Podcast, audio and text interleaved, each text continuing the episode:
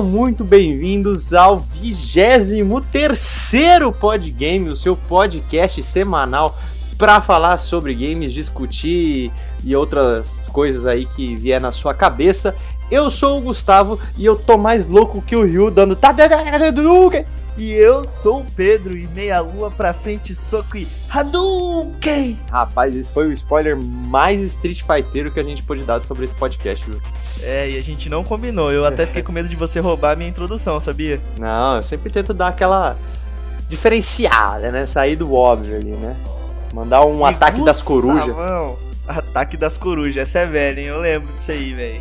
Os nomes que a gente dava pro, pros golpes que nós não entendíamos. Mostarda ketchup também e por aí vai, né? E Gustavão, a gente deu spoiler aqui, porque hoje, Gustavo, nós vamos falar sobre o quê? Conte para os nossos queridos ouvintes. Hoje nós vamos falar sobre os 10 jogos de luta mais importantes da história, Pedrão. A gente separou aqui uma lista. Vamos discorrer aí o porquê que os jogos estão na lista e tudo mais. Mas é, são 10 jogos aí que, de certa forma, mudaram a história é, dos jogos de luta em si, né? Vale lembrar, Gustavão, que a gente não está falando que essa lista é uma verdade absoluta. Isso aqui é um pouco do que nós pensamos sobre. Inclusive, vocês, meus queridos, se vocês tiverem alguma discordância, mande para a gente. No final, a gente sempre fala é, as vias em que você pode se comunicar conosco. Então, preste atenção nessa lista, faça a sua e no final envie para a gente para que nós possamos conversar sobre, né, Gustavo? Exatamente, Pedrão. Hoje vamos começar aqui um novo formato aqui de, de, de como vamos iniciar os podgames agora, né? A gente vai começar os podgames com as notícias que aconteceram nessa última semana aí que passou, né? Vamos simplificar aquele nosso episódio de, de notícias e agora todo começo de podgame a gente vai mandar umas notícias aqui que aconteceram, que hyparam a gente. E eu vou começar com a notícia que me hypou aqui.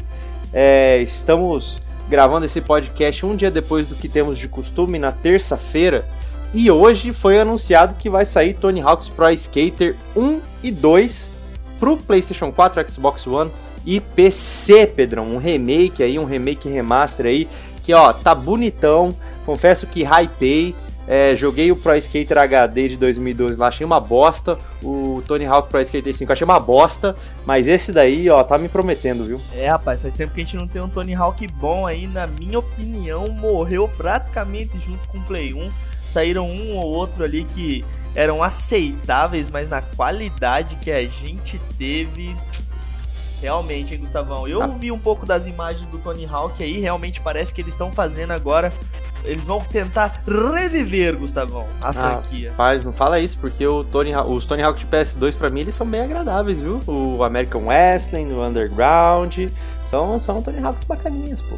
Mas é aí que você falou, né? Eles são agradáveis. Os de Play 1, eles são obras-primas, entendeu? Ok, essa, essa, eu é deixo a passar. diferença. Porque os Tony Hawks de Play 1, eles eram indispensáveis nas listas de jogos de PlayStation 1. Os de PlayStation 2, eles não são indispensáveis, eles são menções honrosas, digamos assim. Ok, tudo bem. Deixa, deixa passar essa, tá? E Gustavão, vou trazer aqui uma notícia, inclusive, que saiu no nosso Instagram, que acalentou o meu coração, Gustavão. E trazer aqui porque eu quero salva de palmas para a Game Art, porque eles lançaram um pacote promocional para ajudar, Gustavo, nessa pandemia. A PAC, que é o projeto Amigos e Crianças, Gustavão. Então eles fizeram um bundle que se chama Quebrada Bundle, que são jogos desenvolvidos por brasileiros, inclusive muitos deles são protótipos feitos por pessoas da periferia, crianças e adolescentes da periferia. E toda a arrecadação que eles tiverem com esse bundle vai ser doada para a PAC aí. Então uma salva de palmas para a Game Art por essa atitude honrosa aí, Gustavo.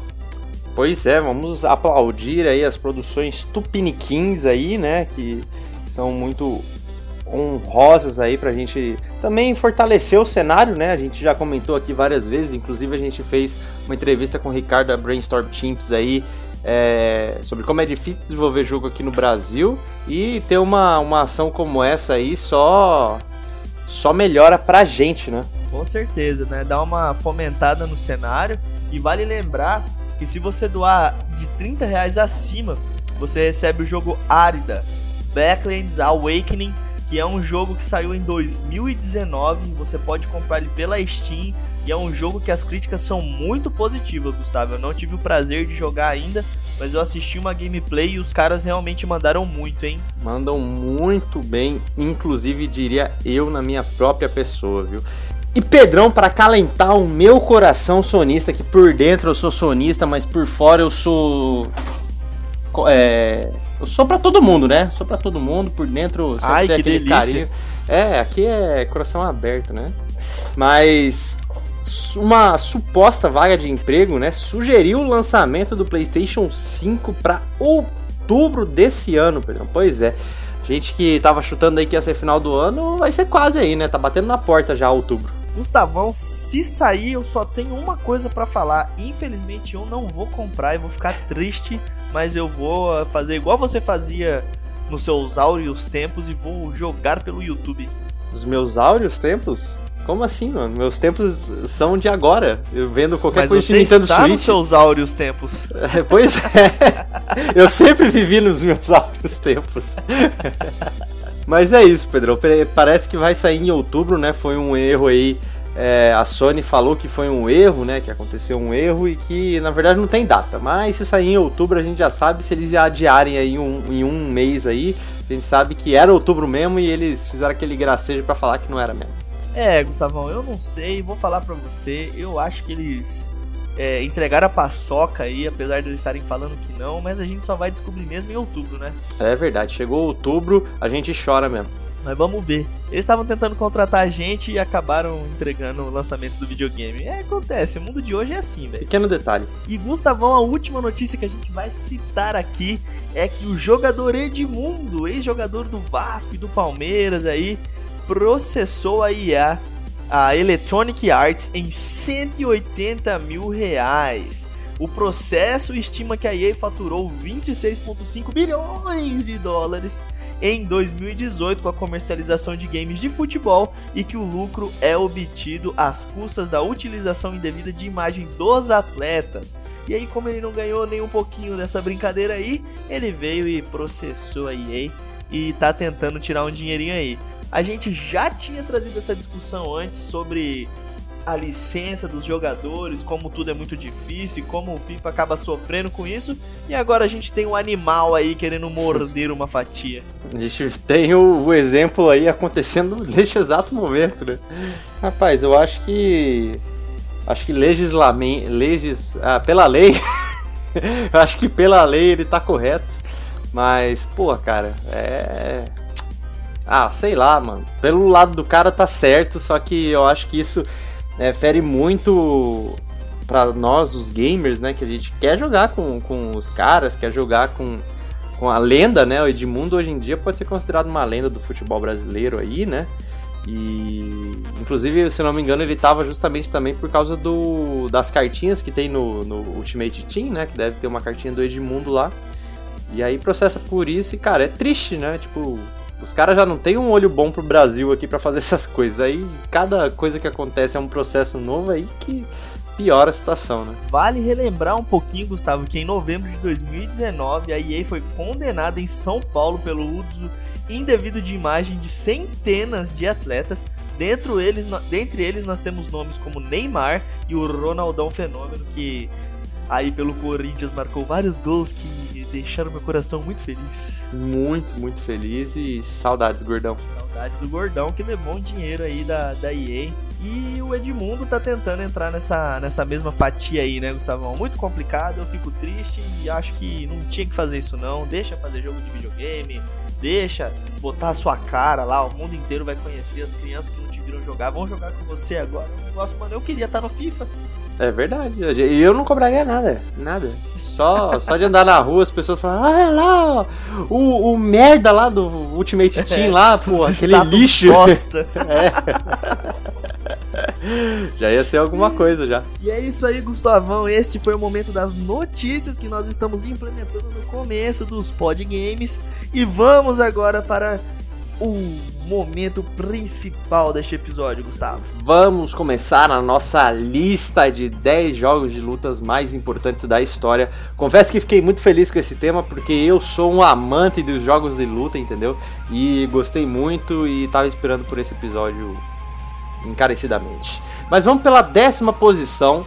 Vamos começar com Samurai Showdown 2, ele que foi desenvolvido aí pela SNK, que foi lançado em 1994, saiu para arcade e depois teve sua versão para Neo Geo, né? O Neo Geo que já era um console aí de praticamente um arcade em casa, né? Que só rodava coisas da SNK. E dentre os muitos títulos de luta que surgiram depois de Street Fighter 2, Samurai Showdown é um dos mais bem sucedidos, pelo menos em termos de originalidade. Samurai Spirits, como é conhecido no Japão, trouxe logo em 1993 carismáticos personagens empunhando espadas e se degladiando com o Japão feudal como cenário. Quais que foram os motivos de fazer tanto sucesso e de estar na nossa lista, né? Primeiro é a jogabilidade, né? Que é um sistema de luta que tinham quatro botões, que é a espada fraca e a normal, mais chute fraco e normal. Pressionando a espada fraca e normal juntos, no Neo Geo é o A e o B, tínhamos uma espada mais forte e isso fazia toda a diferença, pois um golpe de espada com os dois botões retirava uma quantidade considerável de vida do oponente e ao mesmo tempo em que era um golpe forte, sem comandos especiais, que demorava um pouco mais na animação e execução. Outro motivo muito importante é a sua trilha sonora, já que as músicas do Samurai Showdown 2 são um show à parte, e elas combinam muito com o cenário e o personagem, dando o clima certo para as lutas. Mais um motivo, que inclusive esse para mim é um dos principais, são os personagens memoráveis, né?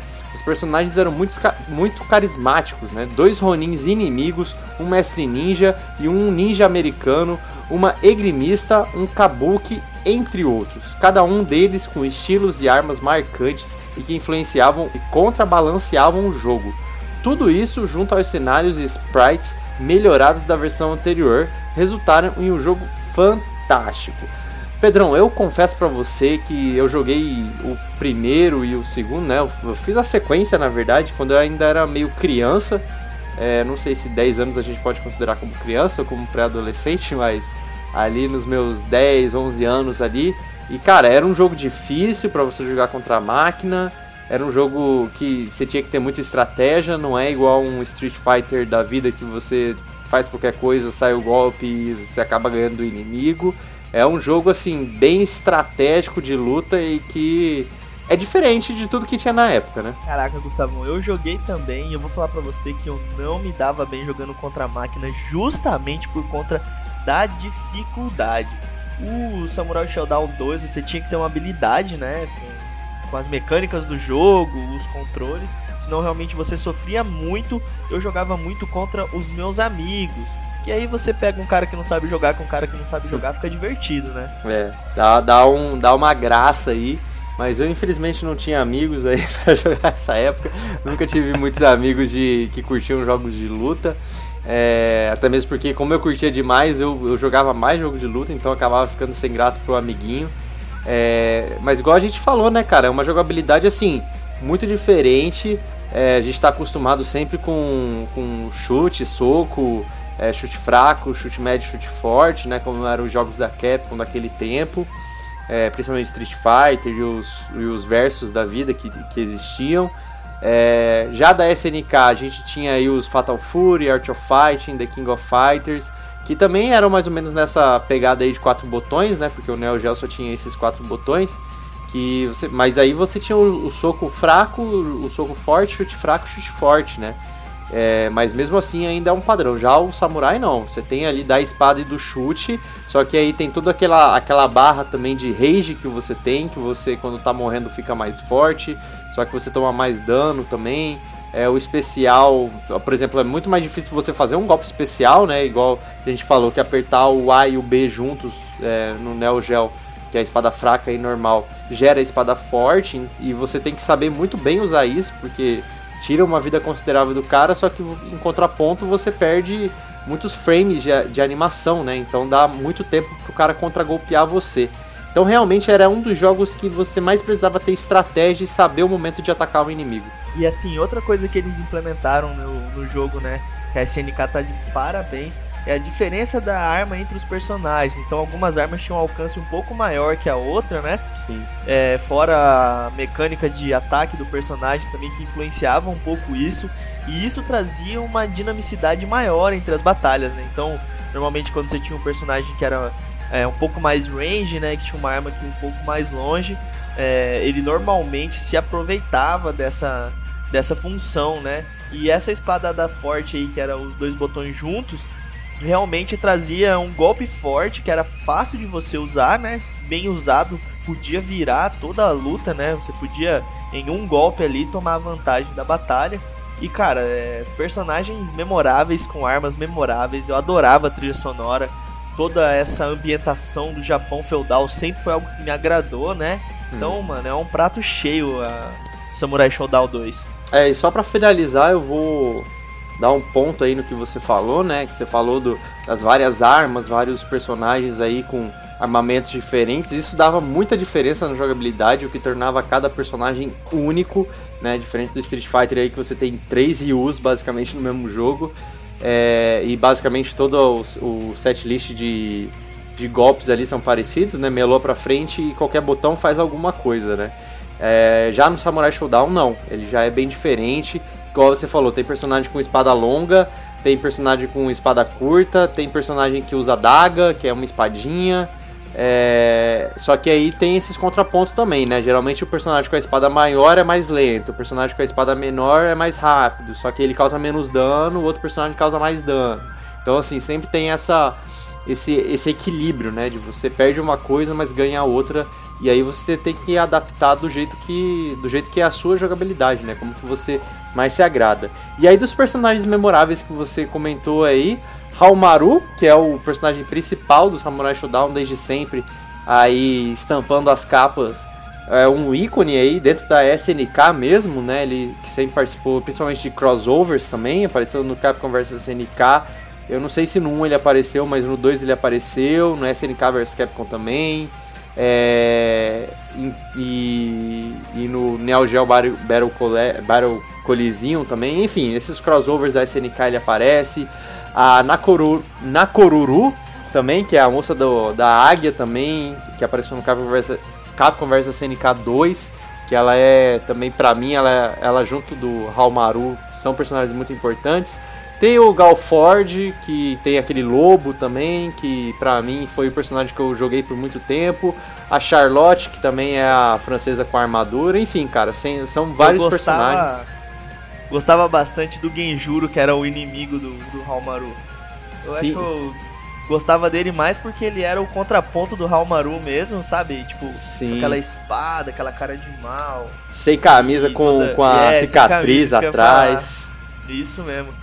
É o típico vilão que merecia, inclusive, estar tá no Samurai X, tá ligado? Sim, com certeza.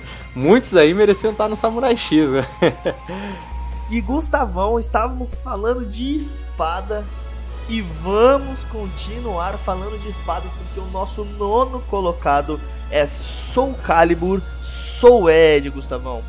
Desenvolvido pela Project Soul, lançado em dezembro de 1995 para arcade e depois teve uma portabilidade para o PlayStation. Nós temos Soul Edge, Gustavão.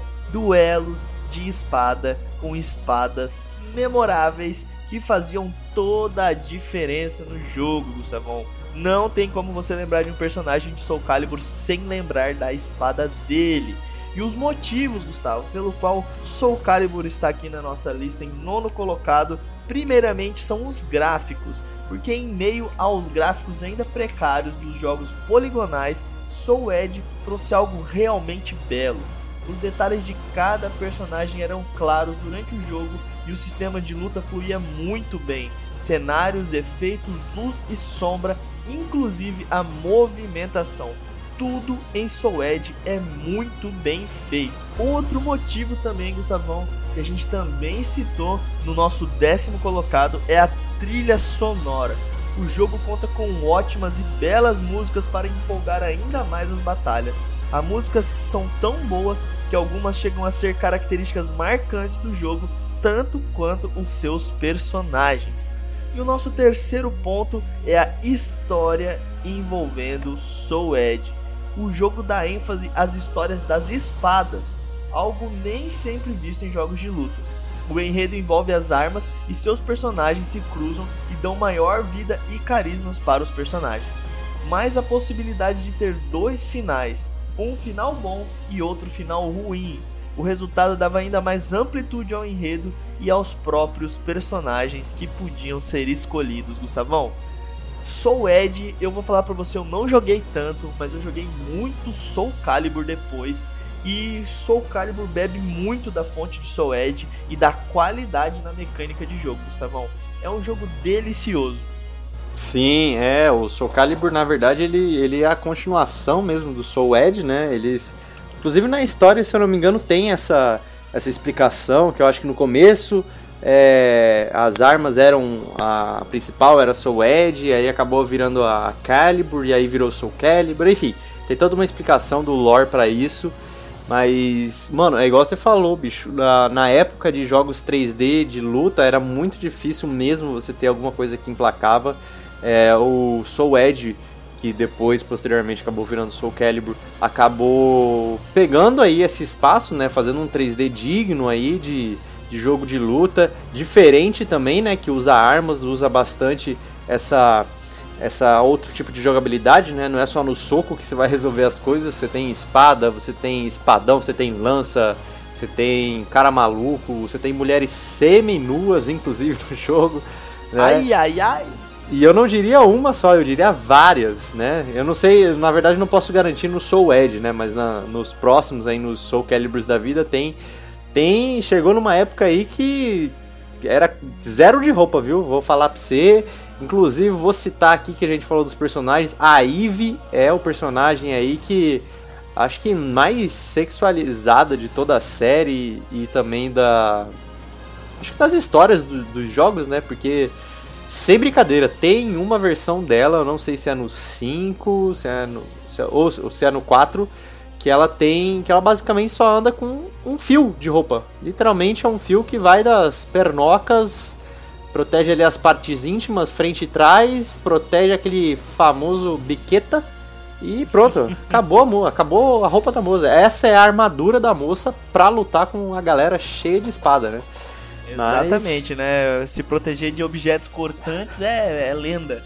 Isso aí que você falou realmente é verdade, Gustavão. O Soul Calibur, ele sexualizou bastante as personagens femininas, porém sempre deu muita ênfase às espadas, que pareciam tão importantes quiçá mais importantes do que os seus portadores, cara.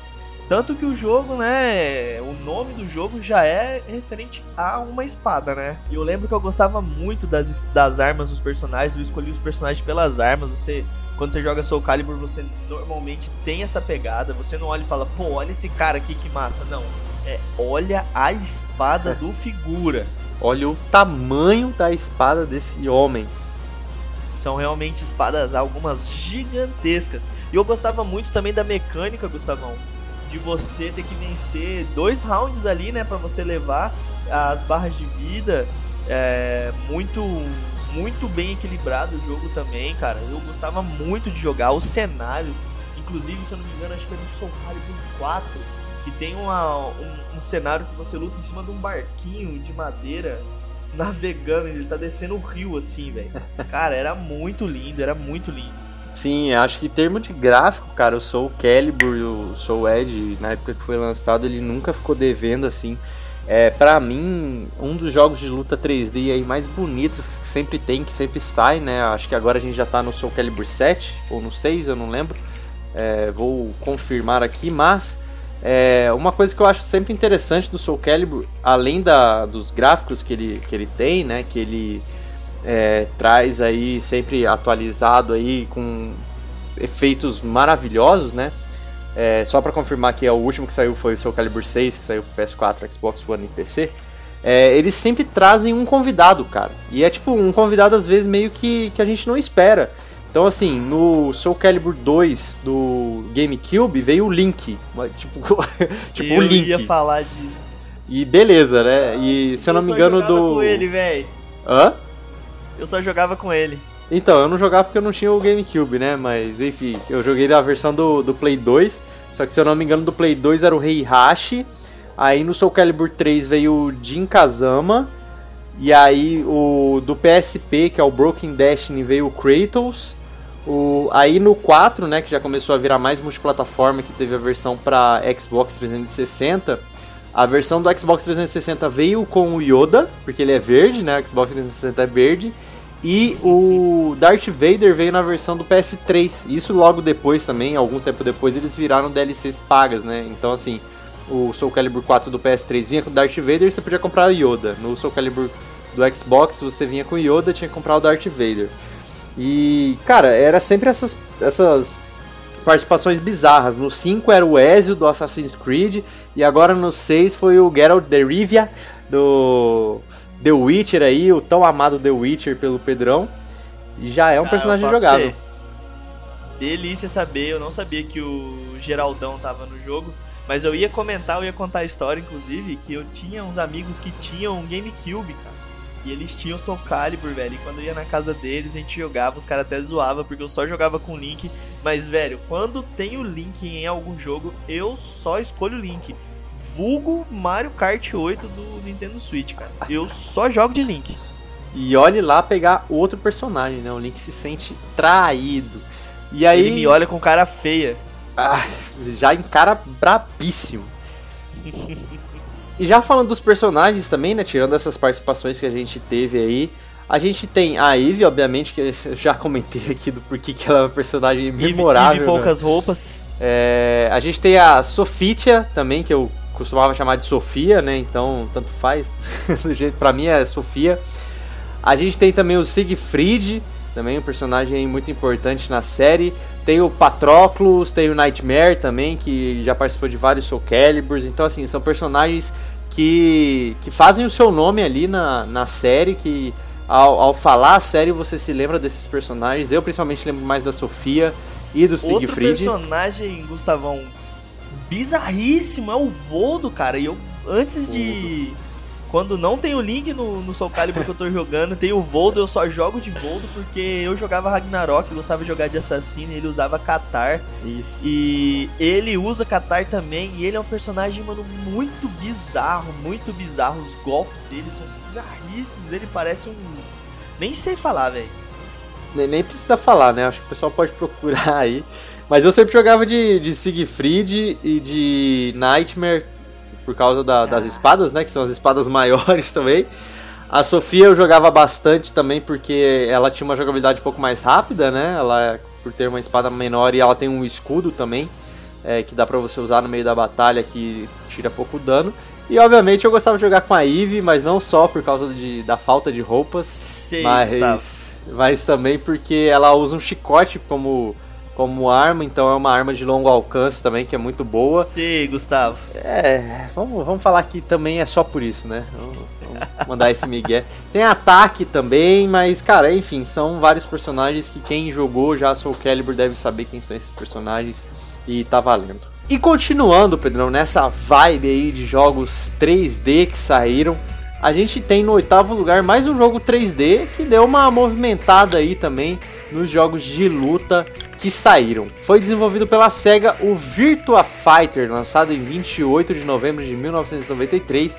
Saiu para arcade, teve uma versão para Mega Drive portada não exatamente igual ao do arcade, Sega Saturn e PlayStation 2, né? O Virtua Fighter que é o primeiro jogo de uma série de jogos que fizeram bastante sucesso nos seus moldes de luta 3D. Um dos motivos, obviamente, é a inovação que ele trazia na época, né? O Virtua Fighter é uma inovação completa, sendo o primeiro jogo de luta poligonal em 3D, e isso criou um novo gênero dentro da categoria de jogos de luta.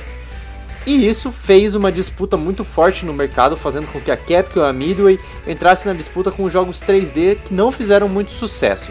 O título só veio perder sua coroa na chegada de Tekken, Outra coisa também é o realismo que o jogo trazia, né? Ele foi totalmente feito em polígonos pela SEGA e fez muito sucesso por ter movimentos bem realistas, obviamente, na época, onde os golpes emulavam muito bem os movimentos humanos, dando assim uma outra camada para o jogo.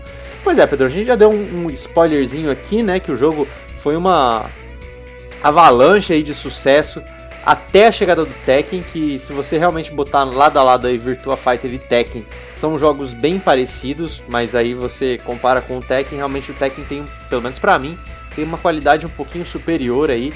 Mas é aquele famoso, né? Era o que tinha na época e era bom. Cara, o Virtual Fighter ele veio mesmo para trazer essa inovação do 3D, né, cara? Parece que eles falaram assim, mano, vamos jogar um jogo 3D no mercado, que isso é o futuro, vai dar bom. E eles não se preocuparam muito com relação de personagens, história, nada. Tipo, os personagens eram tinha uma tela genérica, com umas informações genéricas, com idade, profissão, nome, tipo, meu, umas coisas que você às vezes nem precisa saber se não tiver um background, né? E botaram o boneco 3D para dar porrada. É, realmente a simulação dos movimentos era algo impressionante para a época. A Sega trabalhou muito bem nisso, mas pecou no carisma dos personagens. Pelo menos é o que eu acredito, né, Gustavão? É, é porque também a gente já veio aí na, na época aí que o Tekken também já tava bombando, né? Eu pelo menos lembro que quando eu ganhei meu primeiro. Quer dizer, eu ganhei já o meu Play 1 aí, já tava saindo o Play 2, né? Mas então assim, o Tekken já tava consolidado, já tinha muito espaço. Mas eu lembro que. Sabe aquelas, aquelas lojas. quando você vai no mercado e aí tem um espaço de criança e aquele espaço de criança tem um videogame? Lembro, adorava. Eu pedia pra minha mãe, minha mãe colocar esse lugar aí toda vez que eu ia, tipo, era a felicidade da minha mãe, mano. Exatamente. Não tava enchendo o saco nunca. Mãe, por favor, me coloca no, Ex no chiqueirinho. Exatamente, era isso que eu passava, né? Toda vez que eu ia no mercado eu já pedia pra minha mãe, tanto é que teve uma minha mãe até deixou de me levar no mercado pra não ter que pedir pra ficar lá. E foi aí que eu tive o primeiro contato com o Virtua Fighter, né? Que eu. Aí eu acho que eu já tinha uns 7 anos, 6 anos, alguma coisa assim, eu não lembro direito. Mas eu lembro até hoje que era no extra, numa parte ali que ele já tinha coisa de. Já tinha umas lan housezinhas ali, tinha esse espaço da criança aí com. Eu lembro que tinha o Super Nintendo com. com o. com Mario World. E tinha o, Eu não lembro se era o Mega Drive com esse Virtua Fighter zoado ou se era tipo o Sega Saturn, que já era o, o Virtua Fighter 3D mesmo, né? Mas se eu não me engano era. Era o, o Sega Saturn. E aí eu joguei o Virtua Fighter e eu tinha gostado, né? Só que é aquela lá, né? Eu não, não, não me cativei até mesmo porque não tinha onde eu jogar o Virtual Fighter. Aí depois eu descobri que tinha demo desse jogo num dos CDs aí, desses CDs ruins aí. Tinha o jogo pra jogar a demo, né? Então você tinha dois personagens pra poder ficar lutando entre si.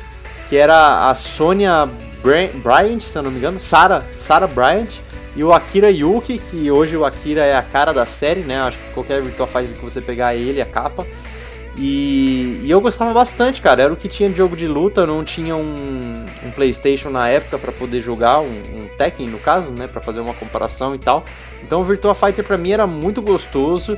E aí descobri no emulador de Mega Drive que tinha ele, só que não era a versão 3D, era uma versão 2D bizarríssima, mas é aquele famoso, né? É o que tem. Então resolveu. É, peguei muito tempo as demos aí no, no computador, mas realmente eu não, não, estudei o jogo a fundo, né? Hoje em dia eu nunca peguei ele. Joguei um pouquinho do 5, mas, cara, é, depois que você tem o background de Tekken, realmente parece que é muito estranho esse tipo de jogo. É, e vale ressaltar que o Tekken, né, ele veio um ano depois do lançamento de Virtua Fighter. Então, durante um ano, o Virtua Fighter reinou absoluto, né?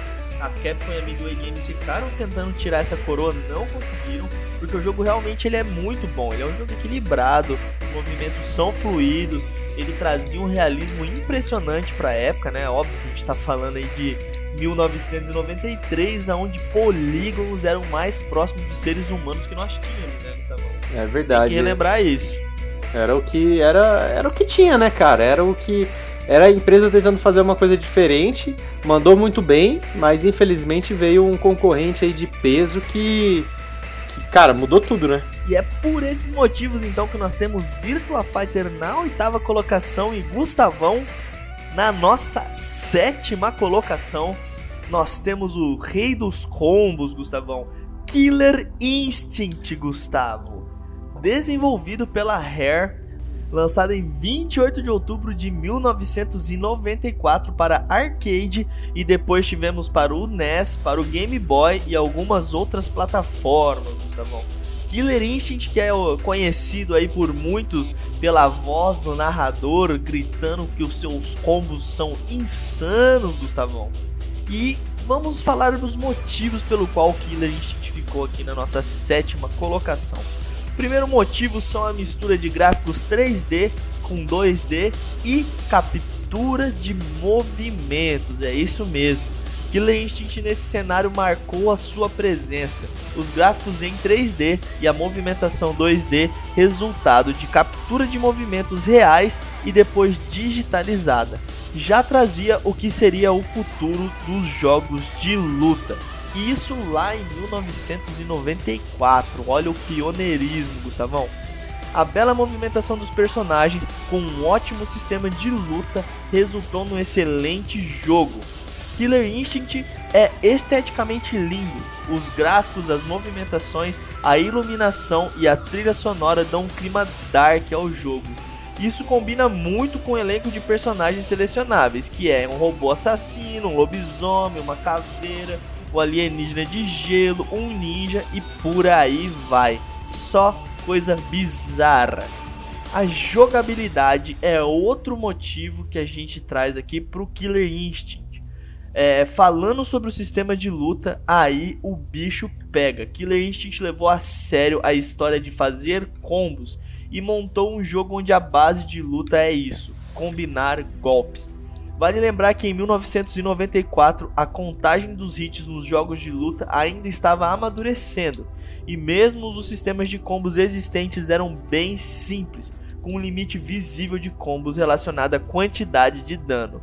Neste contexto, é possível dizer que Killer Instinct recalculou isso para fazer com que a vida dos personagens durassem muito mais, permitindo que os combos fossem mais longos durante um round. E quem não se lembra da memorável Combo Breaker?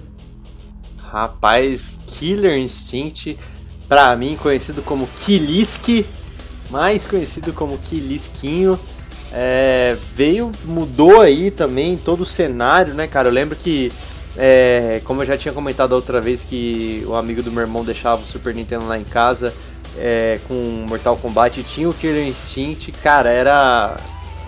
A gente tinha o bom e o muito bom, né? Então, é, obviamente, pessoas preferiam Mortal Kombat, pessoas preferiam Killer Instinct. Eu gostava muito dos dois, mas, cara, o Killer Instinct era, sei lá, era um jogo completo, assim, sabe? Tipo, a narração é muito boa do cara, os combos, a jogabilidade dele é bem diferenciada. São vários golpes, tipo, você segura para trás, solta para frente e começa a fazer a, a combinação dos, dos botões de chute, soco, essas coisas.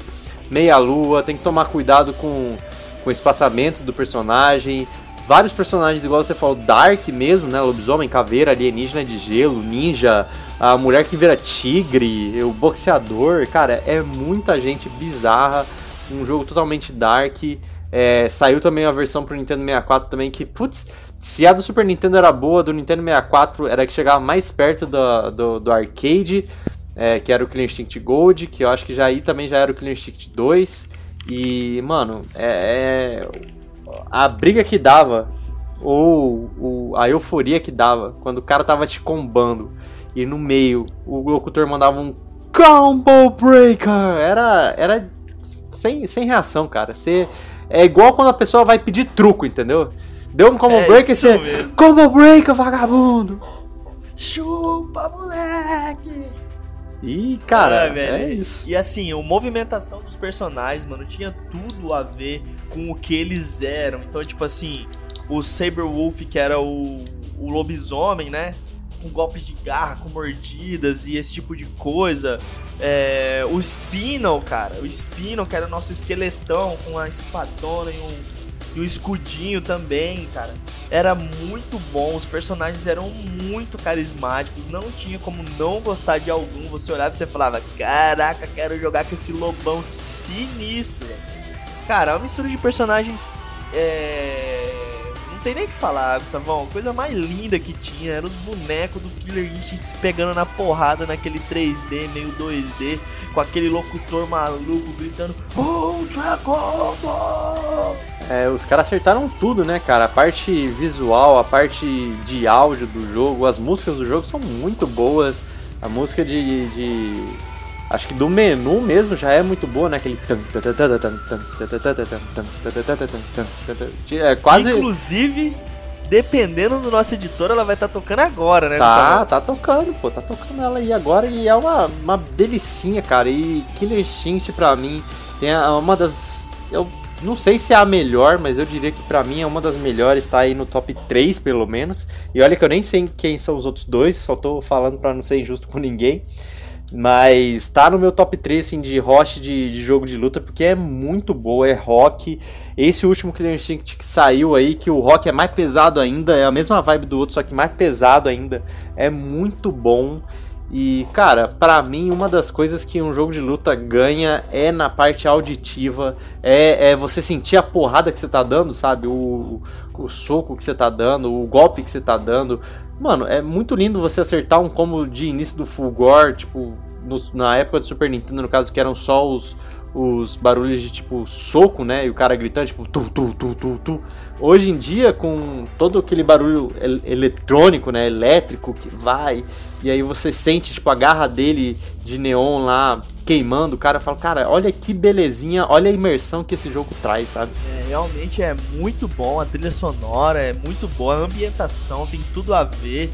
É, os personagens se encaixam certinho nos cenários onde eles batalham, parece tudo muito apocalíptico.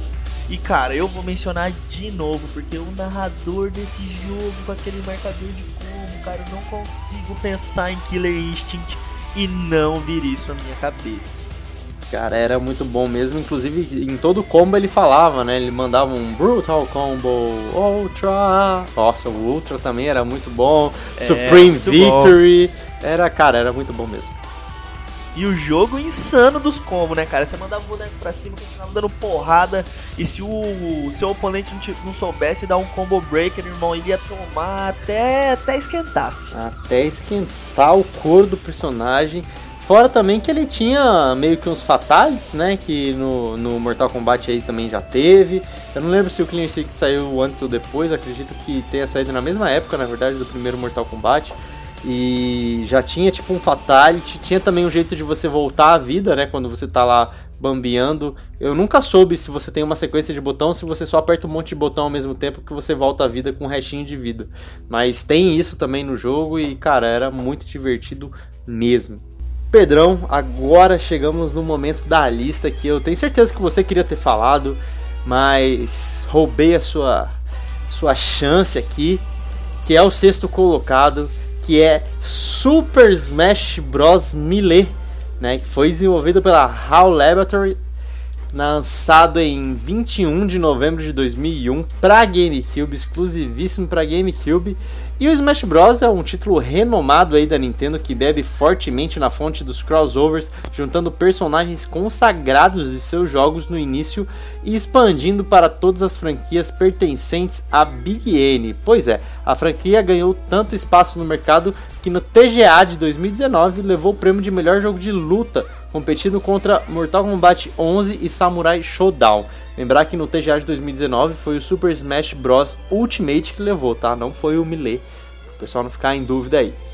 E um dos motivos, né, um dos vários motivos do porquê o Smash Bros tem que estar nesta sexta posição e porque está nesta lista também é a inovação que já veio desde o primeiro título da franquia, né, que trouxe a mecânica nova para o mundo, uma arena em plataforma onde o objetivo é expulsar o seu oponente da arena causando danos isso por si só é algo grandioso. Porém, no Smash Bros. Melee traz, além dos modos clássicos do jogo, outras opções de jogatinas muito interessantes e bem divertidas. O jogo não só adicionou diversos modos de minigame multi single player, como introduziu um modo de aventura e o modo All Stars, onde você precisa vencer todos os personagens com apenas 3 vidas. E olha, eu vou te falar, viu? O Smash Bros. Melee tem personagem pra caramba Naquela época, né? Porque hoje em dia o Ultimate aí tá dando aula do que é ter personagem. E falando nos personagens, né, foram personagens aí que marcaram geração, né? Esse é um dos pontos mais fortes do jogo, onde os personagens jogáveis são os icônicos protagonistas dos jogos que marcaram a infância de muitas pessoas, como Link, Pikachu, Samus, Mario, Capitão Fox, DK e Kirby. Ao todo são 25 personagens jogáveis que vagam por diferentes franquias da Nintendo, cada um com movimento único e poderes diferentes. E o Super Smash Bros. Melee é muito conhecido pela qualidade do jogo, inclusive obteve muito espaço dentro da EVO por bastante tempo. O jogo possui mecânicas fluidas e personagens equilibrados com controles que obedecem muito bem e com uma resposta muito rápida, algo que fez com que o jogo perdurasse no cenário mesmo com a saída do seu sucessor que é o Super Smash Bros. Brown para o Nintendo Wii. Outro ponto positivo é a sua trilha sonora, né? Esse foi o ponto impecável da Nintendo no jogo, onde ela pegou as icônicas músicas dos personagens jogáveis e remasterizou com todas com uma qualidade ímpar. Cada fase e personagem tem suas músicas repaginadas sem perder a essência, algo que virou marca registrada da franquia nos outros jogos que se sucederam.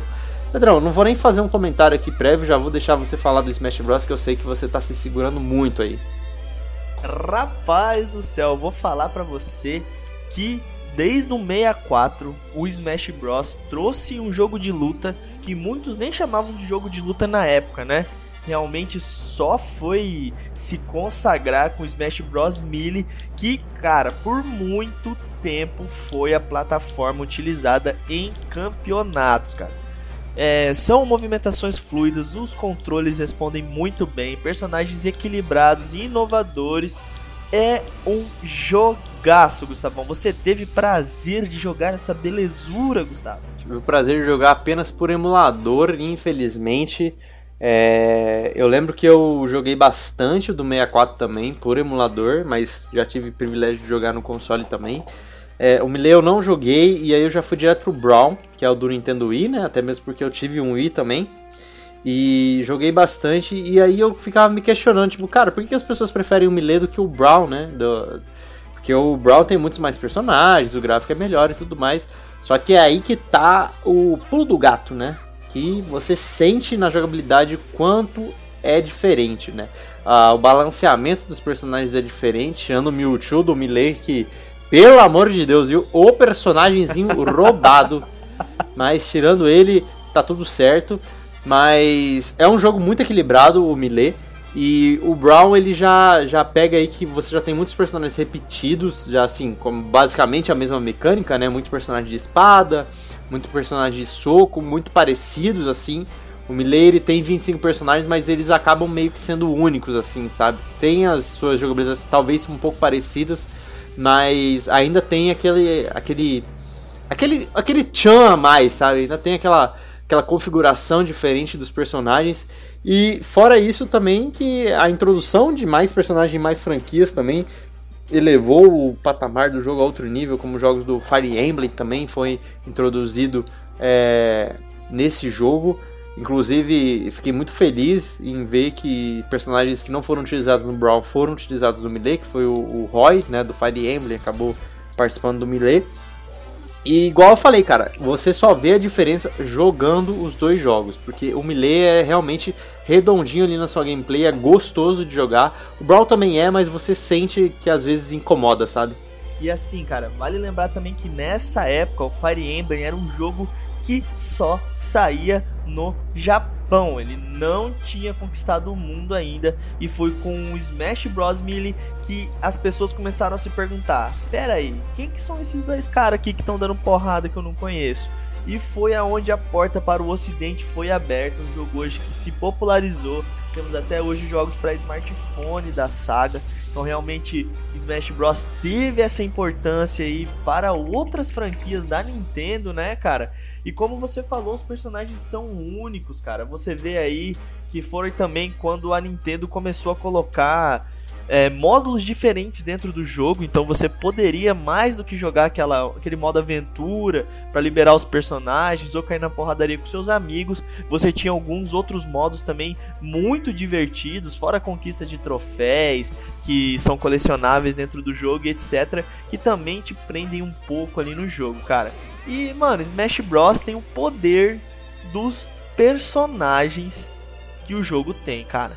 Mano, é Mewtwo, é Pikachu, é Kirby, é o Ness, é o Fox, é Mario, Luigi, Bowser, Donkey Kong, Capitão Falcon, o Link. Mano, é inacreditável. Cada personagem que você joga te dá três tipos de nostalgia diferente. E não era só um, Link, né? Tinha os dois Links, né? O Young Link e o Link do Link adulto, né, no caso, porque nessa época ainda não tinha saído, na época que saiu o Melee ainda não tinha saído o Twilight Princess e nem o Wind Waker do, do GameCube também, então é, acabou não introduzindo, mas logo depois no, no Brawl, né, a gente tinha o Link do, do Twilight Princess e eu não lembro se era o Young Link ou se era o Link do... É, o Toon Link, que era o do o Wind Waker. E... Então, eles eram os personagens no Melee que tinham a jogabilidade mais próxima, mas ainda assim não chegava a ser igual, porque mudava ali a mecânica dos personagens, mudava o peso deles, inclusive, e a, o próprio sprite já dava uma diferenciada, né? Sim, o hitbox deles já eram diferentes. É, tinha o Pikachu e o Pichu também que eram parecidos, mas entra nesse mesmo nesse mesmo comentário, né, de deles serem maiores pesos, é, a, a força do golpe também muda, o Mario, o Dr. Mario também, enfim, tem alguns personagens que são parecidos, mas a mecânica é diferente, sabe? É, é meio que o clone, mas é compreensível esse clone existir, sabe? Tem as suas diferenças, tem as suas, é, suas coisas únicas, mas mesmo assim não tira nem um pouco do brilho e, por exemplo, não é, é ai, Pode pegar o Link ou o Young Link que dá na mesma. Não, não dá na mesma. E assim, tem outra coisa que é muito difícil você ver no mundo dos jogos de luta, que é uma versão nova sair e a versão anterior se manter acima da versão nova, né? E isso é um dos pontos fortes do Smash Bros. Melee. Outros jogos é, poucos jogos, né, dentre essa gama de jogos de luta grande que nós temos hoje, fizeram a mesma proeza. E são esses motivos que garantem ao nosso querido Smash Bros, Gustavão, a sexta colocação. Pois é, é muito bem merecido por causa disso. E só complementando, né, ele só perdeu o posto de melhor agora com o Smash Bros Ultimate, né? Agora veio para substituir aí o Ultimate com, com, sua jogabilidade um pouco mais completa, né? A gente teve depois o Mileu Brown, o Wii U e o 3DS. E depois finalmente o Ultimate que tirou o posto do Melee, mas ainda assim muitos fãs de Smash Bros ainda têm um apego muito grande, principalmente a jogabilidade do Melee. E o nosso quinto colocado, Gustavão, nós temos Marvel vs Capcom 2 desenvolvido pela Capcom, lançado em 2000, lançado para arcade, Dreamcast e para PlayStation 2. Gustavão. Gustavo Marvel vs Capcom, que é aquele outro jogo com personagens emblemáticos da nossa infância que marcaram a nossa vida, conquistaram o nosso coração e agora se degladeiam entre eles para o nosso divertimento, Gustavo. Os motivos pelos quais Marvel vs Capcom 2 está aqui, o primeiro deles é o gráfico. Quanto aos gráficos, Marvel vs Capcom 2 não possui os cenários mais bacanas dos videogames, mas a combinação do background 3D com os sprites coloridos da Capcom era um show de animação para quem jogava. Os poderes exagerados característicos da série explodiam na tela com brilho, com explosão, com laser, era a coisa mais linda de se ver.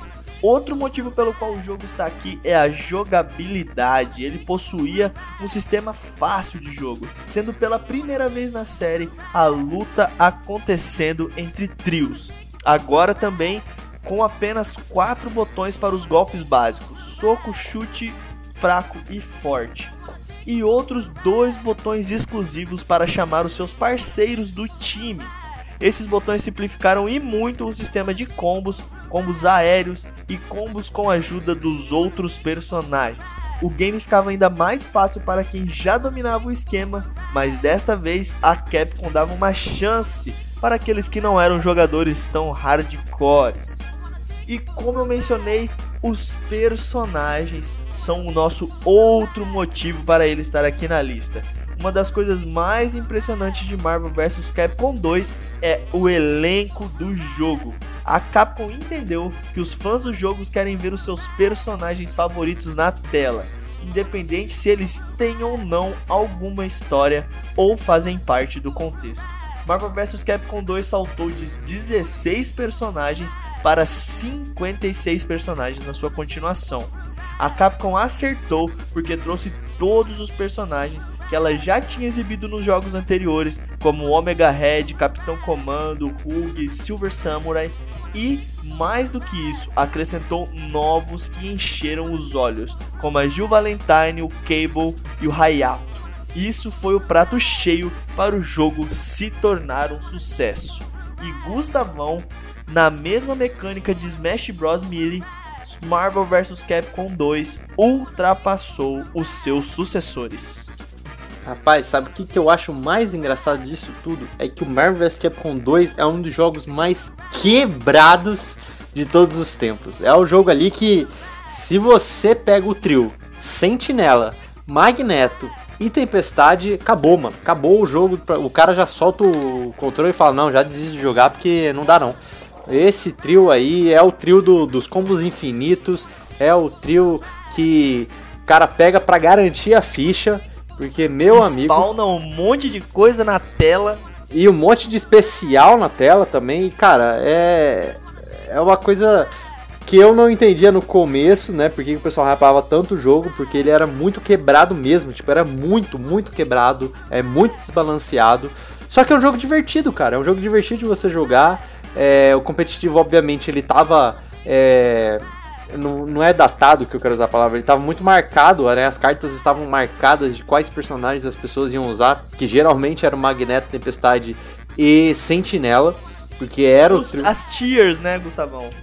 Tinha qual? Muito bem definidas mesmo, as tiers. Sim. Quais que eram os ranks dos personagens que deveriam ser usados, muito bem marcados, né? Sim, eles estavam. Ele já era tipo de praxe ali, todo mundo sabia quais eram. Até hoje em dia ainda tem mais ou menos é, os jogos de luta de hoje em dia também tem mais ou menos os tiers que são marcados, assim, por exemplo, o KOF, é, geralmente o, o Kyo é, é, o personagem que todo mundo sabe jogar e todo mundo pega e sabe fazer as coisas e tudo mais.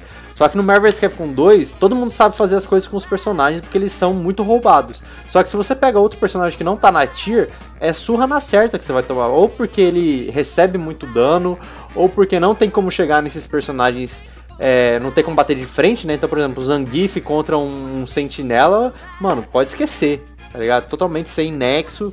E, e, assim vai, e não tem como. Só que é o que eu falei, cara, divertido. Se você não for jogar no modo competitivo, ele é muito divertido. Igual a gente falou, é um jogo muito inclusivo.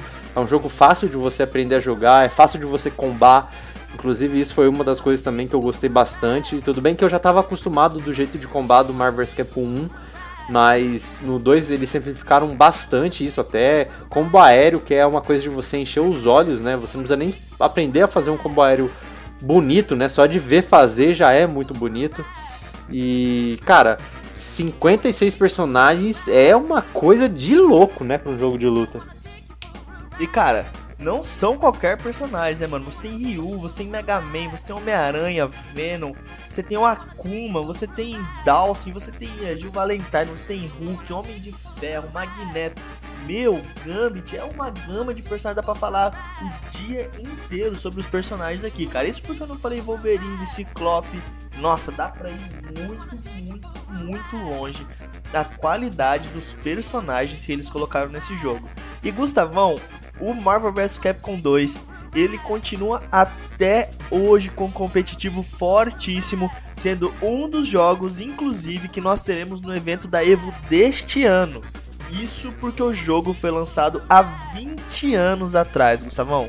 Pois é, ele tinha feito história na Evo, né? Inclusive, tem um vídeo muito marcante na, no YouTube aí, depois vocês procurem, que é o It's Marvel Baby, que é uma surra ali de meme ali de Marvel's Capcom, que é muito legal para assistir ali, você entende alguns memes do, do próprio cenário competitivo, mas é um jogo que na Evo, assim, perdurou muito tempo. O Marvel's Capcom 3 até também perdurou por muito tempo, o 3 e o Ultimate 3 também é, perduraram por bastante tempo. Mas é sempre muito bom você ver o 2 em ação, né? O pessoal jogando 2. É uma coisa de encher os olhos, inclusive tinha até saído o. o um, não sei se é um remaster, se posso considerar como um remaster do 2, né? Pra PlayStation 3 e Xbox 360, que permitia jogar online e ele, enquanto tava rolando os campeonatos do Ultimate 3, o Ultimate Marvel vs Capcom 3, tinha em paralelo também os campeonatos do Marvel vs Capcom 2 Online Edition, né? Então, para você ver o peso que, que, ainda tem bastante gente que jogava o Marvel vs Capcom 2. Hoje em dia não tem tanto mais porque também o, o online dele acabou, né? Não tem mais o suporte ao online. E. Cara, é, é, a Evo ter feito isso de modo comemorativo foi muito inteligente. Infelizmente a Evo esse ano até agora, né, tá cancelada, mas eles falaram que iam ver um outro jeito de realizar o evento sem ser presencialmente, mas vamos ver ainda o que, que vai rolar.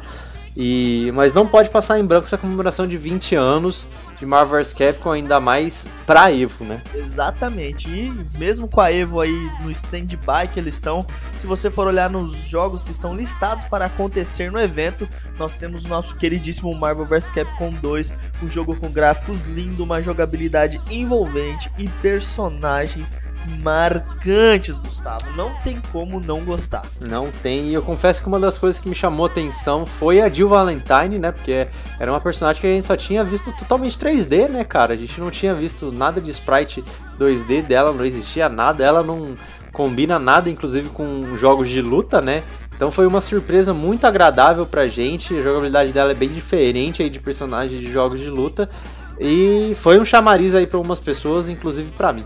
Pedrão, mais um jogo da Capcom na nossa lista aqui, que eu acho que, sei lá, conhecido aí por 100% do público mundial, que é Street Fighter 2, né, que foi desenvolvido pela Capcom, lançado em março de 1991, originalmente para arcade, mas depois teve seu porte para todas as plataformas existentes, não só na época, mas até hoje em dia, Cyber Sun de Street Fighter 2, a última inclusive no Nintendo Switch, que é a outra Street Fighter 2. E o Street Fighter é uma série renomadíssima aí de jogos de luta que dispensa apresentação, né? Com seus personagens icônicos Ryu e Ken, já foi palco para filmes, séries e animes. Além disso, essa série tem um repertório e uma obra prima da Capcom, que é o jogo que vamos falar, que é o Street Fighter 2. Os motivos dele estar aqui, meu amigo Pedro Ivo, são eles, é a jogabilidade, né? Que o Street 2 possui uma jogabilidade excelente, com mecânicas fáceis de captar e aplicar, tudo isso bem fluido, rápido, fazendo com que as batalhas sejam frenéticas. O jogo também conta com combos e magias que podem ser usados a longa distância, dando assim a possibilidade de combates bem variados. Só fazer um adendo aqui para as pessoas que os combos foram adicionados em versões posteriores, né? Não na versão original do Street Fighter 2. É, a partir do, do Super, eu acho que até o Super 2 Turbo já tinha já a contagem de combos, então a gente pode considerar aí, mas já desde o início do Street normal existiam os combos, só que sem a contagem. Outro motivo é a inovação na época. O título conta com um feito homérico para a Capcom, pois é o primeiro jogo de luta no mundo a ter uma personagem feminina, pois é a lendária Chun-Li. O Street Fighter não se prendeu aos padrões adotados pelos outros jogos que existiam no mercado e resolveu chocar o mundo colocando uma lutadora para combater outros personagens masculinos. Além disso, o jogo trouxe a mecânica de jogos de, luta com seis botões, sendo divididos entre soco e chute, fraco, médio e forte, aumentando assim a possibilidade de combos e combinações de ataques e magias. Outra coisa são os personagens carismáticos que são lembrados até hoje em dia, né? Não existem pessoas que gostem de videogames que não conheçam os icônicos personagens Ryu e Ken. Eles são figuras emblemáticas da cultura pop e estão integrados hoje em nossa sociedade. Além deles, personagens principais da saga, temos diversos outros que possuem uma marca forte na cultura pop, como a própria Chun-Li, Bison, Guile ou Gaio, né, como você quiser dizer, Além disso, os golpes dos personagens principais Ryu e Ken, Hadouken, Shoryuken e Tatsumaku Seppuku, ou Mostarda Ketchup em O Ataque das Corujas, são magias carimbadas em nossa cultura, recebendo diversas citações e homenagens em diversos jogos. Além de todos esses fatores, temos também a trilha sonora, onde o Street 2 mostrou também que enriquece ainda mais as suas lutas. Com músicas bem trabalhadas e de alta qualidade, as batalhas ficam ainda mais empolgantes e épicas de serem travadas. Cada fase possui uma trilha sonora específica, o que faz com que cada cenário seja ainda mais único. Pedrão, esse Street Fighter também tava na lista aí do amigo do meu irmão que tinha o Super Nintendo e tinha joguinho de luta e tinha o Street Fighter e confesso que é o jogo que mais me deu bolha no dedo, viu? É verdade, Gustavão. A mecânica de seis botões era muito inovadora. Você tinha muito mais amplitude de golpe. Precisava ficar raspando o dedo no controle. Aquela que você colocava a camisetinha embaixo do dedão, sabe? Aham. Coloca a camisetinha pra você ficar raspa meia lua, raspa meia lua, raspa meia lua, raspa meia lua. E cara, esse jogo ele é incrível. Ele é uma obra-prima da Capcom, cara. Não tem como negar isso. É, o jogo foi o, divisor aí, né? Ele que basicamente startou os jogos de luta, né, Pra se popularizarem, né, cara? O, pra mim, eu só tem o erro dele ter tido um trilhão de versões, mas se você pegar hoje em dia aí só a versão Super Turbo aí, já resolve bastante. É um jogo delícia de jogar, um jogo bem difícil, inclusive até hoje, se você jogar contra a máquina, é, é um joguinho difícil, é uma máquina pelona, é, você já peca ali, você já perde muito fácil ali já no primeiro boneco. E, cara, é, é um jogo que realmente startou tudo aí que a gente conhece de jogo de luta, né? Sistema de combo, é, personagens femininos. E o mais engraçado é que a Chun-Li não é tão sexualizada como é mulheres em outros jogos, né? Obviamente, tem aquela exagerada na coxa, tem aquela roupa um pouquinho mais colada e tal, mas ela ainda assim é, é mais bem vestida que muitas outras mulheres em jogos de luta, né? Não dá nem pra comparar, né, Gustavão? Ela, inclusive, parece uma puritana perto das outras. Mas igual você mencionou mesmo, ele é considerado até hoje como o pai do gênero de luta, justamente pela popularização que ele teve pela qualidade no jogo. Vale lembrar também que ele é um dos primeiros jogos que trouxe músicas que não eram beats, Gustavão. Realmente eram músicas ali com batidas trabalhadas. Não parecia que você tava escutando uma caixinha estourada fazendo um, um bum bum bum bum no seu ouvido. E era uma delícia jogar, né, cara? A trilha sonora até hoje é muito marcante. Inclusive tá rodando aí no fundo também músicas da trilha sonora do Street 2. E, mano, não tem como negar. Acredito que todas as músicas para mim do Street 2 elas são bem emblemáticas. Eu acho que eu sei se eu não sei todas, eu sei 70% das músicas de cabeça. Música da Chun-Li, música do Ryu, música do Gui. Dá pra fazer um minigame então com você, Gustavão? Tá. Toca a música e você chuta de qual que é, tenta acertar aí. Ah. E vamos ver quanto que você acerta. Vamos, vamos, vamos ver isso no Podgame futuro, hein? Rapaz, podemos fazer isso, viu? podemos fazer isso um dia e. Posso passar vergonha? Posso, mas tudo, tudo pelos nossos ouvintes que estão aqui conosco neste momento. Mas, cara, não, não tenho o que dizer. Street 2 realmente é, é um marco. E inclusive também aí o que popularizou também as piadas de 1 de abril, né? A gente tem que lembrar aí sobre o Shenlong, que surgiu aí como um boato no, no 1 de abril aí pro Street Fighter 2, que é o mestre do Ryu e do Ken, que sempre tinha aquela fala também do Ryu, né? You must defeat Shenlong to stand a chance. E aí fizeram um boato, inclusive com os sprites, todo bonitinho, numa revista na época, né? Falando que você poderia enfrentar o Shenlong, que era o mestre do Ken do Ryu. E nunca aconteceu isso, na verdade, né? Isso era só uma brincadeirinha de 1 de abril. Mas no Street Fighter 4, o boato se tornou verdade e o Shenlong virou finalmente um personagem jogável, né? Que é conhecido como Gouken hoje em dia, que é o mestre do Ryu e do Ken. E cara, eu vou falar pra você, a prova de que Street Fighter 2 é o que é, é o fato de que se você estiver no meio de uma multidão e gritar Hadouken, você pode ter certeza que alguém vai saber do que você tá falando. Velho, novo, adolescente, adulto, não interessa. Street Fighter já está encrostado na nossa sociedade e não tem como sair. Sim, ou pro bem ou pro mal, né? A gente tem essa essa crítica aí que sem perdura até hoje aí do Street Fighter, né, que lança 200 milhões de versões do, do mesmo jogo. O 2 eu já nem sei quantas versões existem especificamente. O 3 tem três versões, né, que é o o Street Fighter 3 acho que é Giant Attack, depois é o Second Impact, e depois o Third Strike. É, obviamente o Third Strike é o mais famoso aí dos três. Street Fighter 4, Super Street Fighter 4, Super Street Fighter 4 Arcade Edition, Ultra Street Fighter 4. Temos agora Street Fighter 5, Street Fighter 5 Arcade Edition, Street Fighter 5 Champion Edition. Então é esse que é um dos problemas aí do Street Fighter, mas é, todos esses jogos aí sempre com jogabilidades que merecem aplausos, viu? É, Third Strike era um jogo muito redondo, muito, muito técnico. Uh, o Street Fighter 4 aí, a primeira versão foi bem recebida, mas aí quando saiu o Super explodiu até o Ultra. O, o Street Fighter 4 aí foi um jogo de luta que perdurou muito tempo.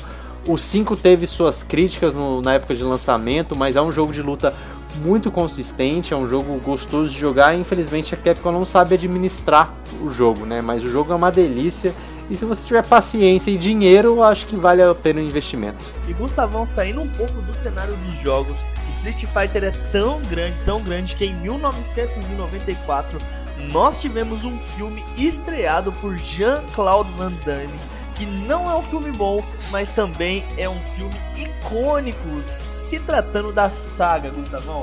Você com certeza já deve ter assistido esse filme.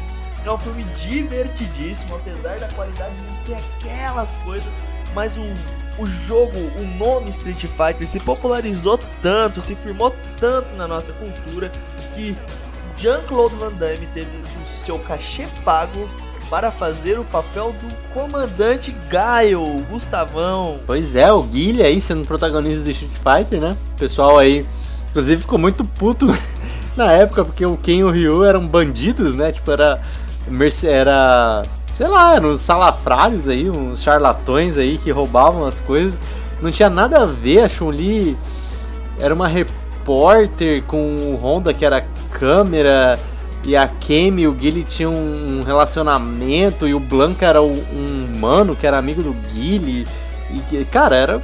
Ixi, era cada bizarrice que tinha naquele filme que. Ah, eu prefiro, prefiro esquecer, prefiro saber que é um filme aleatório sem ser de Street Fighter, viu? E realmente, Gustavo, a gente teve essas bizarrices aí, eles não seguiram a risca as histórias e as tramas que a Capcom deu para os personagens, né? Mas foi uma forma aí que Hollywood teve de inserir essa trama no, no hall da fama dos filmes deles, né? Porque, cara, sério, não tem como você. O filme é uma porcaria, os personagens não se enquadram no que eles deveriam se enquadrar, mas mesmo assim, quando você assiste, dá aquela acalentada no peito, sabe? Você fala, olha os caras falando de Street Fighter no cinema, velho. Pois é, a mesma sensação que a gente teve com Mortal Kombat depois. Mas é, o que eu ia falar era que, além dos filmes, né, popularizou muito o desenho do Street Fighter, né, o Street Fighter 2 The Animated, que fez bastante sucesso aqui no Brasil e fez também sucesso lá nos Estados Unidos, até mesmo porque era um desenho, se eu não me engano, feito nos Estados Unidos e fez muito sucesso aqui, passava pelo SBT, muito bom inclusive na época, né? E além disso, também a gente teve os animes da série do Street Fighter Alpha, que pra mim também é, é a série do Street Fighter que, que mais aquece o meu coração ali, é a série que eu mais gosto é, de toda a série do Street Fighter. Mas você vê a grandeza que teve, né, cara? Jogos, filmes, séries. É, recente, quer dizer, não tão recentemente, né? A gente teve um filme aí é, focado na Chun-Li, né? Street Fighter The Legend of Chun-Li Filme não tão bom também, né? Mas um filme ruim, mas com certeza melhor que, que esse original aí do, do Street Fighter. Que saiu em 94 com o Joe Van Damme.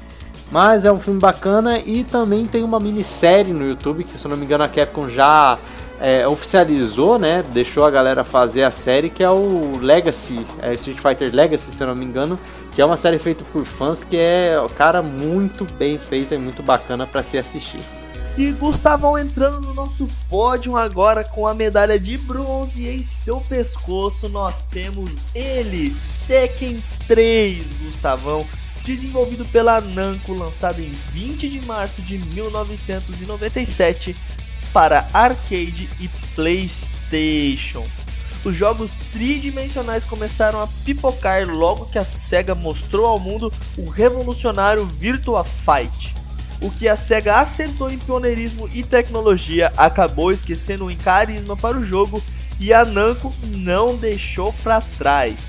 já havia ganhado a letra e lançou Tekken no ano seguinte à SEGA, com pelo menos três coisas muito mais marcantes que Virtua Fight e são eles os motivos pelo quais Tekken está em terceiro lugar. Primeiramente, os personagens realmente pareciam personagens. Em Virtual Fight, a gente tinha no máximo caixas de papelão lutando, enquanto Tekken tinha estilo, personagens possuíam características únicas, como penteados, roupas, máscaras e etc. Coisas que pareciam ter sido tiradas de personagens de mangá. Tekken também tinha história, e esse é outro ponto que se diferencia. Os lutadores não eram somente um bando de polígonos, cada qual mostrando um estilo de lutas. Eles tinham carisma e background. Havia um torneio de luta por trás de tudo, como normalmente é feito em jogos de luta, e também havia a família Mishima e a maldição por trás dela. Isso já dava um ar de mistério que servia como um ótimo tempero para a história que o jogo trazia. Outro motivo também é que era possível soltar poderes. Claro que o primeiro Tekken também é um amontoado de quadrados parecendo personagens, só que até aí o estrago já estava feito para a SEGA. E no ano seguinte, a Namco preparou o terreno para o seu reinado de jogos de luta 3D. Tekken 2 era melhor que o primeiro, trazendo aqueles mesmos três itens que venceram o Virtual Fight e outras coisitas a mais. E ao decorrer da franquia, isso foi melhorando ainda mais e em Tekken 3, o jogo de luta em questão, os personagens já tinham caído no gosto público e todos aguardavam a adição de personagens novos, golpes novos e, claro, novas animações em cutscenes, algo que se tornou uma marca da franquia, mostrando os lutadores em outras situações além daquelas que nós estávamos acostumados, que eram as batalhas. Essa sacada fazia com que os personagens possuíssem vida fora do jogo, dando assim uma amplitude ainda maior para os fãs do jogo. O outro motivo, Gustavão, é que Tekken 3 definiu os jogos de luta em 3D. Simples assim. Tekken 3 direcionou a série para o que veríamos de melhor nos jogos: a movimentação, qualidade gráfica, detalhes no cenário, iluminação, sombra brilho, um sistema de luta mais firme e funcional. Tudo isso foi melhorado de Tekken 1 para Tekken 2, mas em Tekken 3 é que realmente foi consolidado. A Namco, diferente de suas concorrentes, sabia que seus personagens eram um ponto forte de seu jogo e trouxe para a franquia ainda mais lutadores, algo que ampliou a identificação dos fãs ao redor do mundo que brasileirinho que não se lembra do nosso capoeirista Ed Gordo? Misturando o carisma dos personagens com um bom enredo, ótimas mecânicas de batalha, combos e cenários, Tekken 3 ensinou o mundo como se fazer um jogo de luta no estilo 3D, Gustavão. E eu só jogava de Ed Gordo porque ele era roubadíssimo.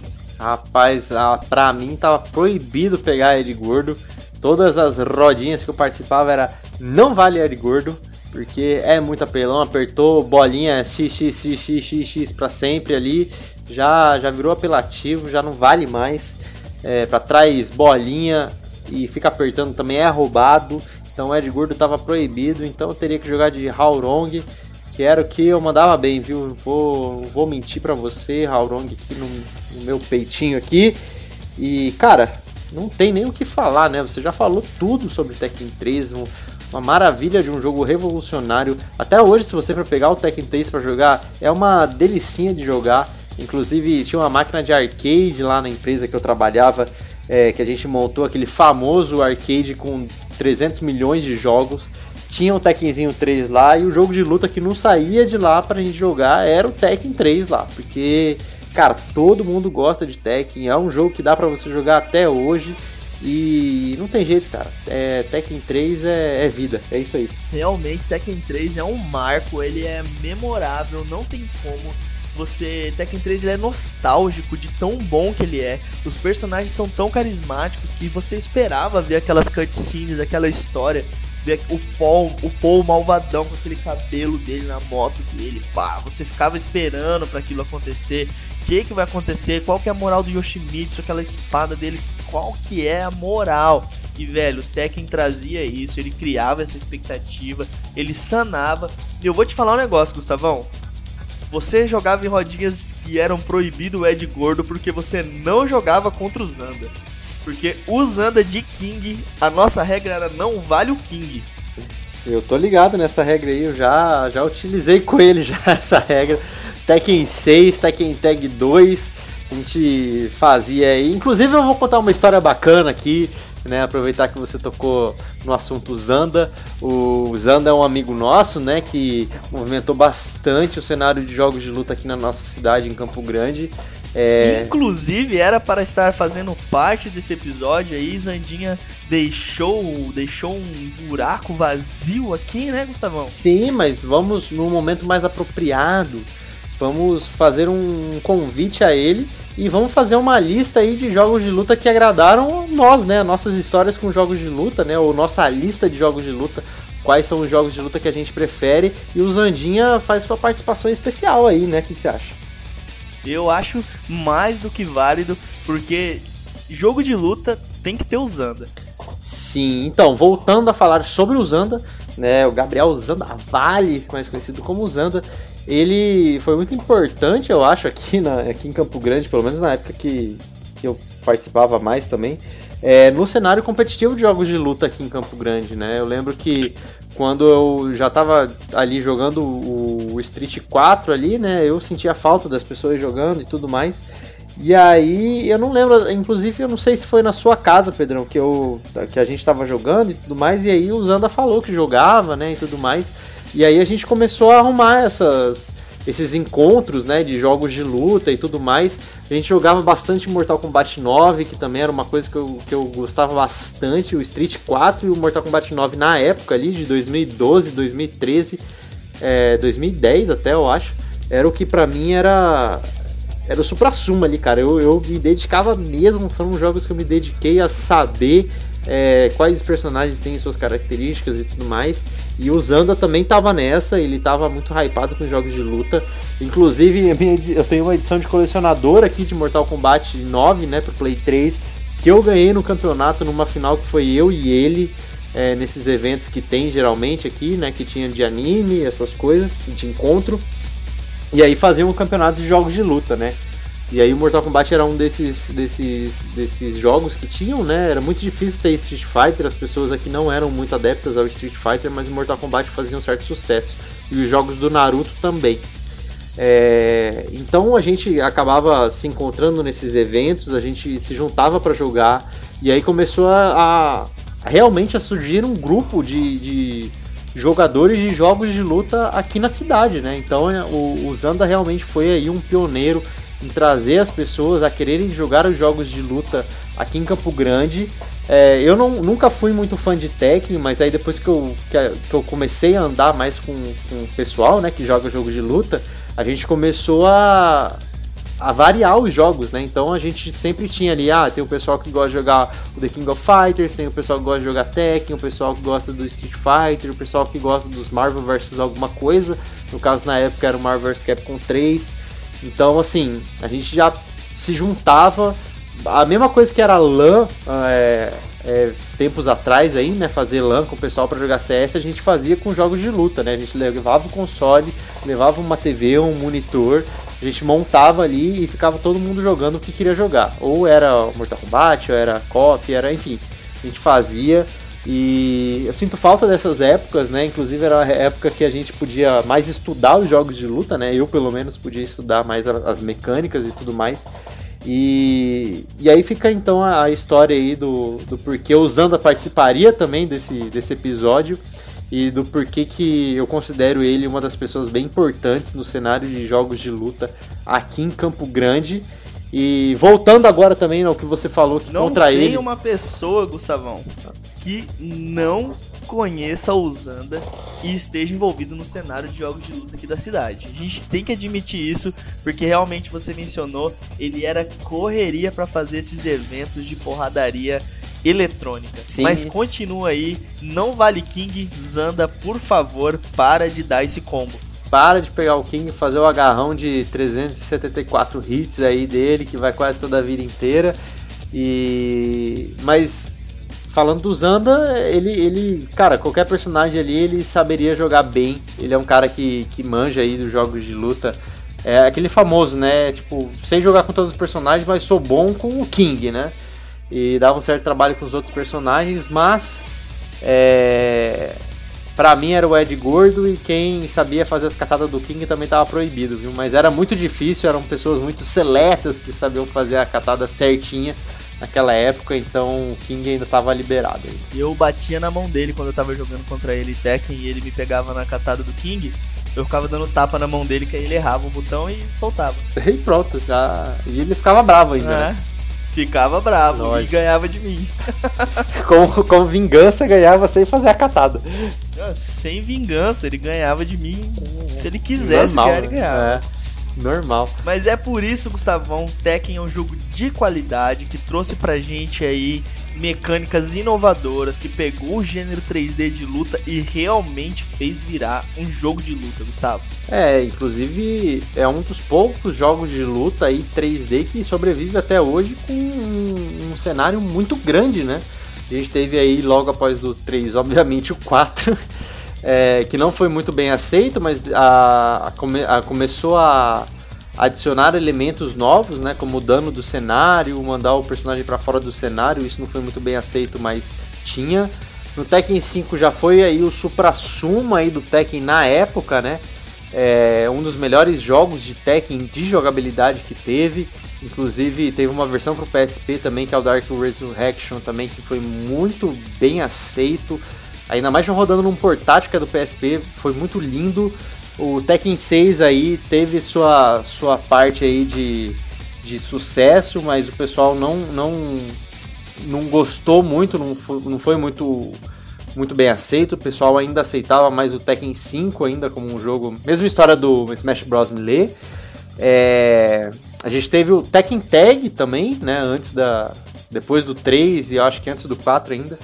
Que foi uma é um spin-off do Tekken, mas também com uma jogabilidade muito divertida que você joga com dois jogadores é, a partida, né? E você pode trocar, você faz esse sistema de tag, né? Por isso que é Tag Tournament o, o nome do jogo, né? Tekken Tag. Você pode trocar o seu personagem no meio da luta, você pode emendar o combo com ele, enfim.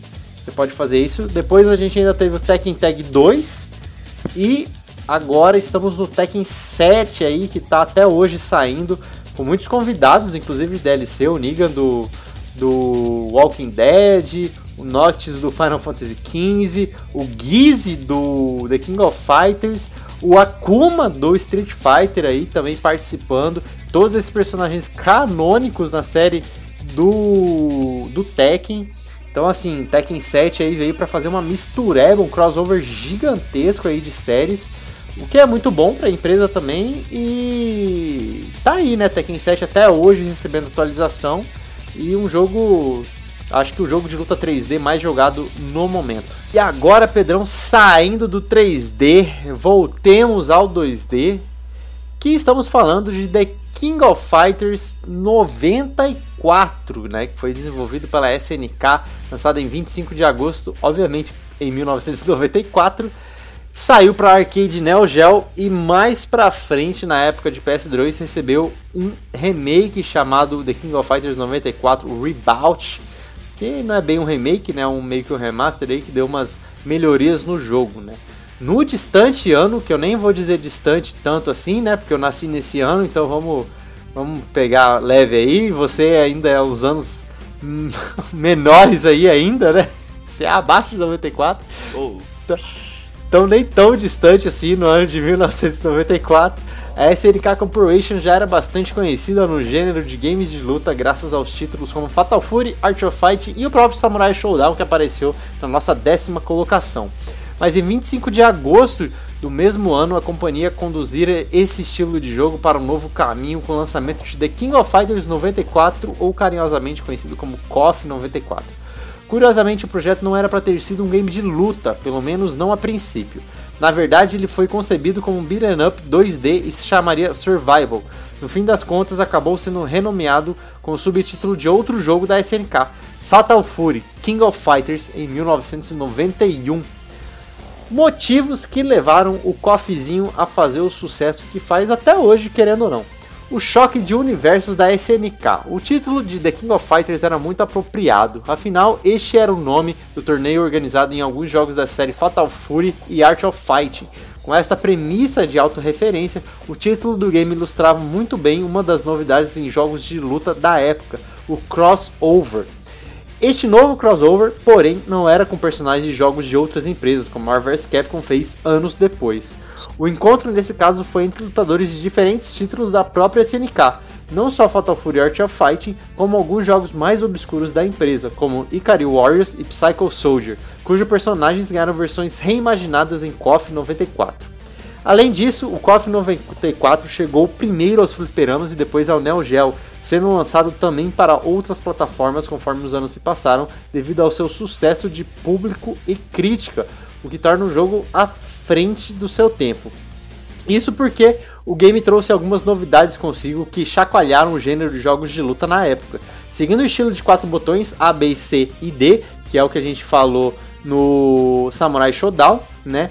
E é um jogo, é um estilo de jogo também já estabelecido em Fatal Fury e Art of Fighting, sendo A soco fraco, B chute fraco, é, C o soco forte e o D o chute forte. O KOF 94 também implementou o sistema de times contra times, colocando 3 contra 3 ao invés do clássico 1 contra 1. Com isso, era preciso vencer uma equipe inimiga inteira para ganhar a luta. Esse recurso era apenas uma das novidades do jogo.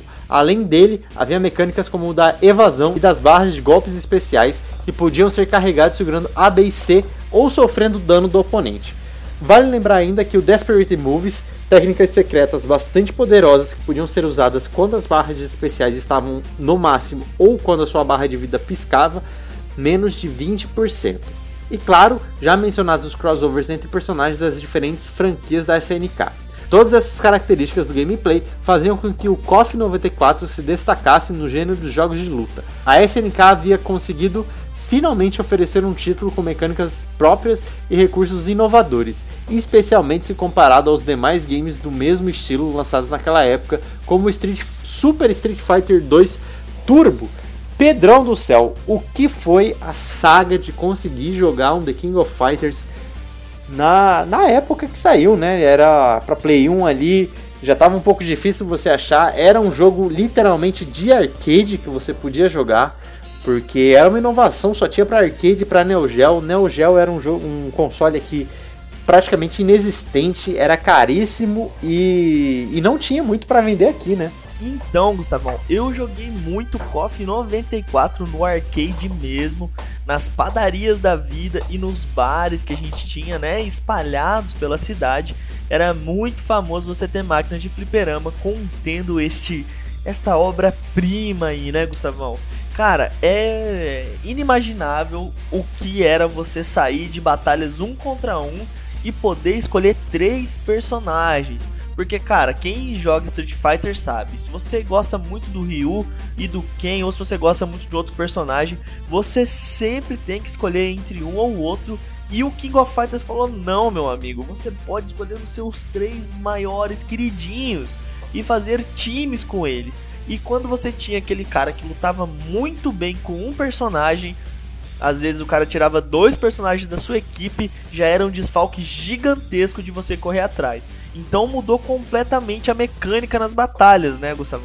É, lembrar que o KOF 94 ele ainda era no sistema de time fechado, né? Então você tinha ali, por exemplo, o time da Itália, que era o time do Fatal Fury, que era o Terry, o Andy e o Joey. Tinha o time, do Japão, que era o Kyo, o Daimon e o Benimaru. Eram times fechados. O que mudou em 95 para frente, né? Que você poderia editar os times. Então, por exemplo, se eu quero jogar com o Kyo o Terry e o Ryo do Art of Fight, eu posso jogar, eu posso montar esse time, né? No 94 eu já não podia. Mas a inovação de você poder jogar em trio realmente era uma coisa surpreendente, né? Porque, igual a gente falou, não tinha saído ainda o Marvel vs Capcom, nem o X-Men vs Street Fighter, nenhum desses crossovers que existiram, né? Da Marvel vs Capcom principalmente. E que já eram em duplas, na verdade, né? nem em trios eram ainda, era em dupla. No trio começou no Marvel vs Capcom 3. É, e a, SNK já fez isso com The King of Fighters 94. 95 ele deu essa implementada aí de você poder editar os times, adicionando mais personagens originais ainda, mais personagens das franquias da SNK mesmo. E do 96 a evolução gráfica já foi perceptível, a jogabilidade já começou a ficar redondinha, que era para aquilo que a gente quase tem até o, o 2002, né, que foi basicamente o 2003, na verdade, foi o último nesse mesmo estilo gráfico, né, na mesma placa aí do Neo Geo, mas até o 92 ali é, é, ficou naquele estilo de gameplay, é, de gráfico até mesmo, e se manteve aí em alta o The King of Fighters, inclusive sendo um dos jogos também que deu muita importância para as histórias de jogos de luta, né? A gente tem aí a saga do, do Orochi, que começou no 95, foi do, se eu não me engano, no 95, né? Do 95, 96 e 97, se eu não me engano, é a história do Orochi, se não é só o 96 e 97. É, mas deu a importância aí dos jogos de luta, inclusive é um jogo que você queria jogar várias vezes, porque você tem vários finais para ver, né? Tem os finais com os times e tem os finais também com os personagens é, de times misturados, só que ainda fazem sentido na história, né? No caso, o KOF 96, se eu não me engano, se você joga com o Yori, a Shizuru e o Kyo, você tem tipo o final verdadeiro mesmo do jogo, né? O que, que realmente acontece na história. E é um, um, jogo, é um final feito por um trio montado separado dos times originais. Então o KOF é muito Eles revolucionário. souberam como souberam como incorporar essa edição dos times sem que você perdesse, né? Essa essa ambientação que os times originais traziam, né? Era como se fosse um easter egg, né, Gustavo? Você só percebia se você realmente lesse uma revista ou se você jogasse o jogo incansavelmente. Mas, cara, o fato de você ter que vencer três personagens do seu oponente colocava um grau de dificuldade nas batalhas muito grandes, porque você precisava gerenciar sua barra de vida. Porque no final das batalhas, dependendo da quantidade de tempo que você tinha sobrado do round, você recuperava um pouco a quantidade de vida que você tinha. Algo que podia te dar uma vantagem muito grande na outra batalha, ou fazer com que o seu oponente recuperasse muito fácil a vantagem que você tinha ganho, né? Era muito, muito fácil você é, acabar um round com pouca vida, né? E aí no próximo round, obviamente, o cara dá só um golpe e você morre. Mas também era um dos, dos, dos das coisas que faziam o jogo se tornar épico, né? Porque às vezes você tá com um tiquinho de vida ali, o cara acabou de entrar com o personagem cheio, e mesmo assim você derrota ele. Aí você fica, caralho, eu sou brabo mesmo, né? Ou mesmo se você não derrotar, você arranca meiuca da vida do cara ali sem o cara te encostar e você pula da porrada, faz o combo, acerta, solta o especial, arranca meiuca da vida e você morre. Você fala, beleza. Já ficou mais fácil. Que... É, eu tenho que manter aqui, tenho que vir brabo, mas não preciso vir tão brabo assim. É, então assim, cara, pra mim, por muito tempo, o KOF foi um dos meus jogos de luta favoritos. É, eu lembro que, que na época que, que eu aprendi a emular jogos de arcade no computador, né? Eu fiz uma maratona de KOF pesadíssima, do 94 até o 2003, que era até onde tinha né, o, o emulador. E, cara, você vê a, a evolução que o jogo foi tendo, tanto de história quanto de jogabilidade, personagens que foram sendo adicionados, tanto personagens é, personagens novos, né, da originais da série The King of Fighters, quanto convidados, né, que são os personagens dos jogos da SNK mesmo, é uma coisa surpreendente, assim, como os caras não, não paravam, sabe? Era basicamente. O The King of Fighters era o que era o FIFA hoje em dia, né? Todo ano você tinha um The King of Fighters novo aí. E sempre eles tentavam inovar de algum jeito, né? No 94 você tinha o trio, no 95 você tinha o trio editável, o 96 você já mudou ali os gráficos. O 97 você tinha mais personagens e um background maior. O 98 eles chamam de Dream Match, né? Que ou seja, é, foi um ano que o The King of Fighters não teve história. Foi, ele pegou basicamente todos os personagens que tinham lançado, tinham sido usados até o 97 e botaram no 98, juntaram todos os personagens e fizeram um, um um dream, é isso que eles chamam, né, de Dream Match, né, um, um, jogo sem história, só pra galera sair na porrada mesmo. Aí no 99 já implementaram uma nova saga, que é a saga dos clones, que aí já adicionaram um personagem muito bom, que é o K, que até hoje é um dos personagens é, bem queridos aí pelo público. Implementaram também o, o, os, a gameplay de quatro jogadores aí, de quatro personagens, que aí você podia escolher se você queria jogar com os quatro, só que você perdia mais vida, ou se você queria jogar com três e um sem um striker, né, para ele te ajudar no meio da luta. E aí o 2000 também seguiu essa, essa tendência, só que os strikers eles tinham variações maiores. O 2001 segue também nessa mesma vibe aí de, por exemplo, tá, eu, eu posso jogar com um personagem contra quatro, ou seja, eu vou ter mais vida, só que eu vou ter só um personagem. E minhas barras especiais vão até os 5. Eu posso jogar com dois personagens, minha vida perde um pouco ainda, perde menos ainda do que eu teria com três personagens, só que minha barra de especial fica com level 4. E assim vai, sabe? Se você completar quatro personagens, você só tem uma barra de especial e a vida dos personagens são muito curtas. Então eles sempre tentaram fazer esse equilíbrio Obviamente, é, principalmente o 2001 não foi muito bem aceito por isso.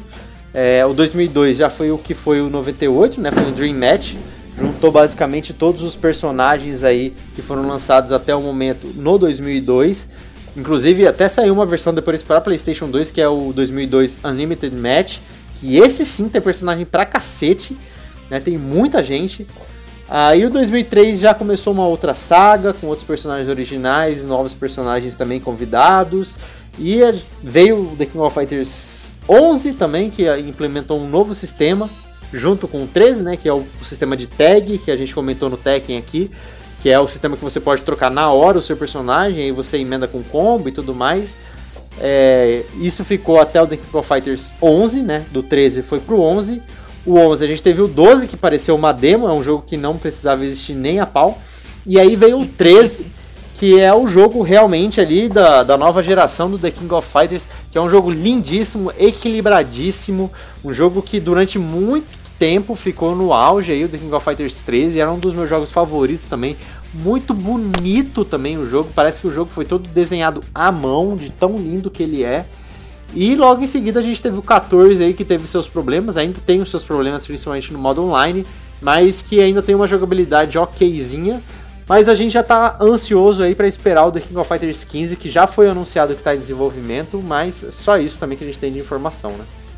E Gustavão tem uma história também um pouco diferenciada aí com King of Fighters, que marcou uma época da minha vida que eu trabalhei com restauração e construção de máquinas de fliperama, né? Uhum. Então a gente pegava máquinas antigas aí, dava uma repaginada nelas. E um dos nossos clientes, ele é viciadíssimo em King of Fighters. O cara é tão maluco que ele tinha 10 arcades na casa dele. E um deles era um arcade profissional, que ele tinha comprado todas as peças profissionais, os manches, os botões, tudo. E ele pediu para que a gente fizesse uma arte especial do King of Fighters com os personagens do 94, 95 e do 96, todos os personagens, como eles estavam e como eles foram se tornando com as roupas e tal. A gente fez uma arte muito massa para ele. E cara, então todo dia a gente chegava, mexia no arcade, trabalhava no arcade do cara e nos outros arcades, e no final do expediente era uma jogatina de King of Fighters. A gente escolhia um dos King of Fighters que a gente mais gostava e ficava numa peleja insana no famoso perdeu, trocou, a moda antiga das fichas, porque sempre os nossos amigos sabiam que nós estaríamos jogando fliperama, então eles terminavam seus afazeres e já iam para lá para entrar na fila do perdeu, passou. Então o King of Fighters tem essa marca especial além da infância, né? Porque eu já troquei muita ficha de já troquei muito troco de pão por ficha de fliperama para poder dar uma brincada de King of Fighters. É, e o King of Fighters era bastante popular nos fliperamas aqui, né, cara? Não sei se é porque não tinha é, como você jogar o The King of Fighters, né? Porque ele não tinha versão para Super Nintendo, para Mega Drive, é, não tinha mesmo, era só e o Street Fighter tinha. Mas também a gente caía também no conto aí do, dos The King of Fighters de rodoviária, né? Tinha o Street Fighter de rodoviária aí, que era um hack aí bizarríssimo que você soltava um Hadouken, era um Hadouken que pegava a tela inteira, né? Era um milhão de Hadouken saindo na tela. O The King of Fighters também sofreu desse, desse hack aí que eles chamam geralmente The King of Fighters Magic Plus, que tem um monte de personagem roubado também. Mas. Os, os, especial infinito, que você podia ficar soltando especial o tempo todo, sua barra nunca acabava. Já caindo uns contos desse aí, de pegar uns doidão jogando, você achar que ia jogar um X1 valendo e o cara só ficava metendo especial. E quando você percebia, você falava, já era. Não tem o que fazer, né? E os caras já estavam, os bebum lá já estavam viciados no. nos especiais já não tinha o que fazer mesmo. Mas, cara, é, é isso aí, né? O The King of Fighters ele foi o sucesso dos fliperamas aqui no Brasil. Eu, pelo menos, peguei bastante fliperama além dos jogos versus, né? Que é Marvel Capcom, X-Men vs Street Fighter uh, e essas coisas. É... O The King of Fighters era um dos jogos que mais tinham e eu acho que é justamente por isso também que eu que eu me identifiquei mais, sabe? Era o jogo que eu mais queria jogar e quando eu pude jogar eu aproveitei sem dó dele. E eu, infelizmente, até hoje não joguei o 14, porém é um jogo que eu queria, queria ter pegado no hype ali pra, pra aprender, porque mesmo sendo o pessoal falando que é ruim, é, parece ser divertido, parece ter uma jogabilidade gostosinha, sabe? E Gustavão com a medalha de ouro no pescoço em cima do pódio, olhando para os outros de baixo, não podia ser diferente. É o único que está faltando nessa lista. Se você não sentiu falta dele, você está errado. É Mortal Kombat, Gustavo desenvolvido pela Midway Games, lançado em 1992 para arcade e depois Super Nintendo, Game Boy, Genesis e tantas e tantas outras, Gustavão, não teria como ser diferente. Mortal Kombat não poderia ocupar outra colocação em nossa lista, e um dos principais motivos para isso é o fato de que o título marcou de maneira irreversível a história dos jogos de luta e a década de 90 inteira inteira. Se nós analisarmos Mortal Kombat de maneira superficial, tinha tudo para ser um jogo genérico. Seus personagens são estereótipos simples da década de 80. Um galã de filme que tenta mostrar que luta, um lutador de kung fu, um representante das forças armadas com roupa colada e peitos saltitantes, um ninja de fogo, um ninja de gelo, um homem com rosto ciborgue e um deus do trovão. Mesmo com esse punhado de personagens de certa forma caricatos, o jogo entregou algo surpreendente e amarrou os nós de maneira emblemática. E agora vamos para os motivos da medalha de ouro do troféu de campeão estar nas mãos de Mortal Kombat. O primeiro dele é a violência nua e crua digna dos anos 80. Além do elenco de pares carismáticos, a violência estava em toda parte. Cada soco, golpe especial ou gancho jorrava litros e litros de sangue pela tela, mostrando que a coisa ali era séria, luta de adulto. Enquanto em Street Fighter os oponentes eram derrotados, em Mortal Kombat o oponente era morto. E não era morto de qualquer maneira, não. Era morto de maneira brutal. Opa! Era morto de maneira brutal por meio dos Fatalities. 1992, assistir um Fatality era quase tão importante quanto ver o novo clipe do Michael Jackson no Fantástico. Os adolescentes e as crianças viam pela primeira vez um ninja arrancar a cabeça do oponente sem nenhuma censura ou peso na consciência.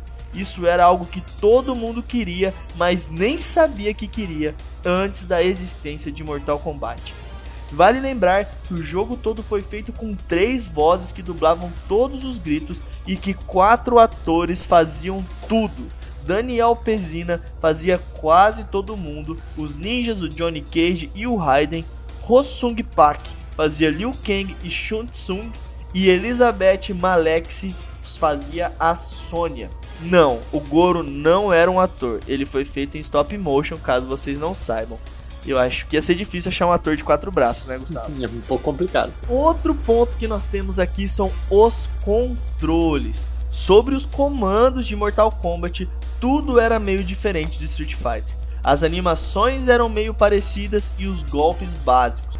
Com a ajuda do botão, mais uma direção do manche, eram todos iguais só que boa parte dos golpes especiais tinham que ser executados de maneiras diferentes da recém-acostumada. Como por exemplo, dois para frente, para baixo, mais para frente, sem fazer qualquer circle forward, trás, mais frente, sem segurar 2 segundos. Isso tudo sem contar que a defesa em Mortal Kombat é um botão. Sim, a defesa em Mortal Kombat é um fodendo botão e não apenas segurar para trás. Outro ponto que também ressalta muito em Mortal Kombat é a história. Mortal Kombat não era apenas o nome do jogo, mas também era o nome do torneio que o jogo relatava, onde cada personagem tinha sua motivação pessoal para estar ali e conquistar seu objetivo. E para isso era necessário derrotar Goro, o campeão que permaneceu invicto por 500 anos. Tudo isso com a mistura de mistério sobre Shang Tsung, uma biografia dos personagens que também estava presente no jogo, fazia com que os personagens tivessem a vida além do combate, onde os jogadores estavam em suas peles. E outro ponto, Gustavão, este aqui é a marca eterna de Mortal Kombat na sociedade.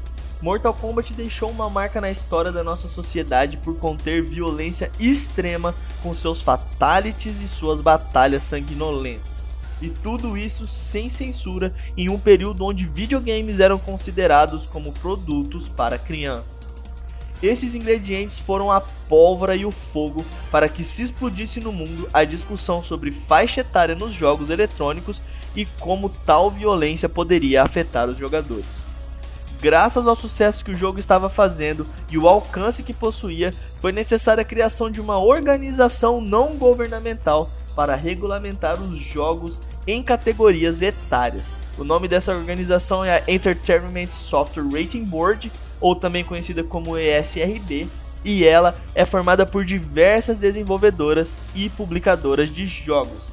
A ESRB estabeleceu em 1994 a utilização e classificação etárias, que são elas EC para Early Childhood, E para Everyone e 10 mais, que é para todo mundo de 10 anos para cima, T, que é para adolescentes e M, que é para mature, ou seja, para pessoas mais velhas e seguido das descrições de Blood e Gore para informar sobre o que o jogo se trata. E Mortal Kombat foi a ponta da lança da criação da organização e de toda a sua classificação, Gustavão. A importância de Mortal Kombat vai além do próprio jogo ele trouxe a classificação etária para o mundo dos videogames, Gustavão. Você consegue conceber isso, Gustavo? Cara, consigo, né? Faz até um certo sentido é, isso. Tudo bem que é, acho que a gente até falou já do. Eu não lembro se a gente comentou, chegou a comentar isso nos jogos mais polêmicos, que a gente deixou Mortal Kombat de fora da lista, mas a gente tinha feito um comentário sobre ele que foi que as versões de Super Nintendo, de, de Mega Drive, essas coisas, tinham um, uma versão do jogo sem sangue, né? Era tipo baba dos caras, né? Era tipo cuspe, essas coisas que estavam no lugar do sangue e até mesmo os fatalities não tinham sangue, né? O que é, era para acertar mais, fazer mais venda nos consoles, né? Mas eu não me lembro se ele tinha uma versão com sangue ou se você usava um cheat que habilitava o sangue.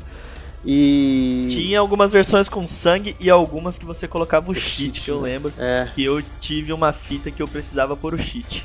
É, e, e aí eles fizeram isso justamente para vender mais o jogo, né? Com outra classificação e tudo mais. E é, realmente é importante você ter colocado essa. Porque assim, ele não restringe o jogo de ser vendido, né? É, não é tipo assim, ó, você bota a classificação maior aí e você só pode vender em loja permitida, não pode ir em loja qualquer loja de videogame não, sabe? Tipo, é só para você pôr a classificação pro se o pai comprar saber sobre o que, que, o jogo se trata, né? Não é nenhuma proibição do jogo, não existe uma proibição de Mortal Kombat no mercado, obviamente mundial, né? Deve ter existido em algum lugar do mundo, Mortal Kombat foi proibido, mas é, é, foi um jeito também das empresas até mesmo é, começarem a segmentar o seu público, né? Se vai fazer um jogo infantil, a pessoa saber que aquele é um jogo infantil pela faixa etária, pela liberação que tem o jogo, né? Saber qual do que, que o jogo se trata é só de olhar na capa ali, né? Se é para adolescentes, se é para mais velhos, se é para pessoas de 10 anos, crianças, enfim.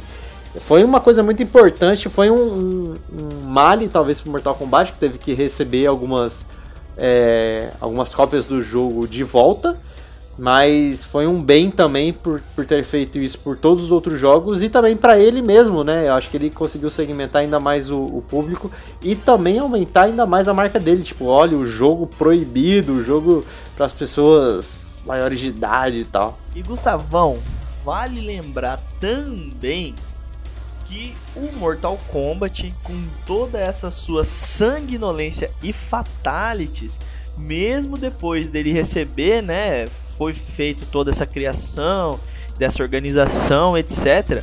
Ele se popularizou cada vez mais, né? E se aproximou aí do que a gente já tinha nos cinemas, né?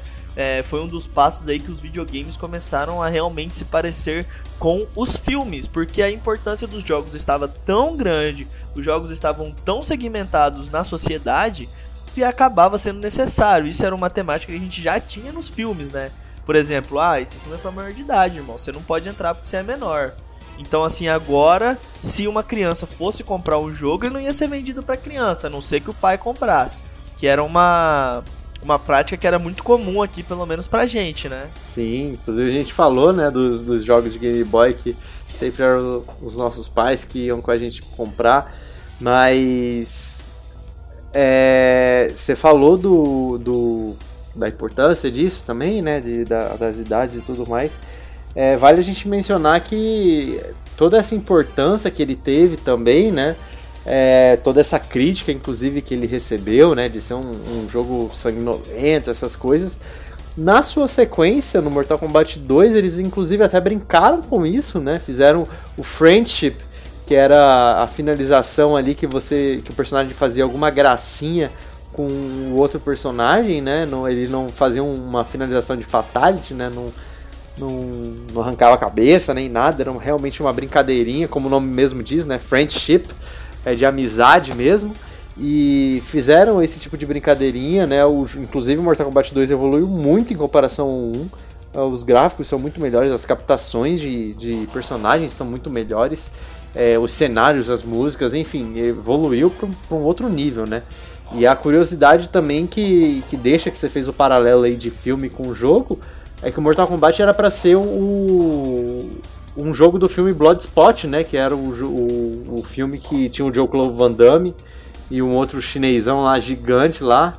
Eu não lembro como é que é o nome dele em português, é, é o Dragão Branco, se eu não me engano, que é o nome. E que tinha o Jean-Claude Van Damme como protagonista e era o Mortal Kombat era para ser baseado no filme, né? Inclusive o Johnny Cage é totalmente baseado no Jean-Claude Van Damme, só que por conflito de agenda o Jean-Claude Van Damme não pôde participar né, do motion capture do, do Mortal Kombat. E também, se eu não me engano, eles não conseguiram o direito de poder usar o, o nome do filme, né, para fazer o jogo. E aí acabou nascendo Mortal Kombat. Vale a pena falar aí também sobre a inovação que o Mortal Kombat trouxe com essa mecânica de fatality, né, cara? Você finalizar o jogo e poder executar o seu inimigo ali de maneira descomunal, né? É como se fosse praticamente uma humilhação, né? Vou arrancar sua cabeça aqui, vou cuspir fogo em você, vou te congelar e te quebrar em milhões de pedacinhos. Tudo isso com muita brutalidade, muita sanguinolência, do jeito que a gurizada gostava. Sim, eu no. É porque também a gente compara muito, né? Porque como a gente veio bem depois do. Quer dizer, bem depois também não. Mas depois que a gente. É, como a gente veio depois do Mortal Kombat 1 já tinha o 2, o 3 disponível, você vê como que o 1 era meio tosquinho e o que veio depois era muito mais brutal do que já tava, né? É, os Fatalities 2 para mim são, são assim, terríveis de, de serem muito bem feitos, né? de ser uma coisa bem brutal assim mesmo. Do 3 então nem se fala, inclusive no 3 ainda inseriram outras coisas, né? Eu falei que no 2 tinha o Fatality Friendship, no 3 tinha o Fatality Friendship, o Babelit, né, que você transformava o, o seu Brutality, o seu o seu oponente em bebê, tinha o Brutality, que você fazia um combo gigantesco e o cara explodia e era 30 pernas, 40 torso, 30 cabeças. E o Animality também, que você virava um animal e finalizava o seu inimigo, né? Então, o, uma coisa que o Mortal Kombat nunca pecou foi nas finalizações, né? E também a gente teve a, a otimização dos controles, né? Onde a maioria dos personagens tinham combos parecidos, né? Por exemplo, o pra, pra, pra baixo para trás e soco, pra, pra baixo para frente e chute é, vários personagens combinavam as mesmas utilizações de movimentos, né? O que facilitava você aí a poder memorizar e gravar, né, o, os moves especiais dos personagens, sabendo que ah, esse aqui eu aprendi a fazer, você facilmente conseguia replicar isso em outros personagens, né? Isso é um avanço pro jogo. Sim, na verdade ele era até meio que diferenciado dos outros, né? Porque no Street Fighter era basicamente isso, né? Baixo, frente, soco, baixo, trás, chute. É, no Mortal Kombat ainda era mais fácil, né? Porque os movimentos eram basicamente trás, trás, soco, é, frente, frente, soco, baixo, frente, é, chute, alguma coisa assim. Então, tipo assim, eram movimentos bem fáceis. O primeiro e o segundo não tem um sistema de combo, né? Isso foi implementado a partir do 3, mas é, por isso, para mim, isso torna o jogo um pouco mais tático, assim, né? Você tem que saber quando que você vai golpear o seu inimigo.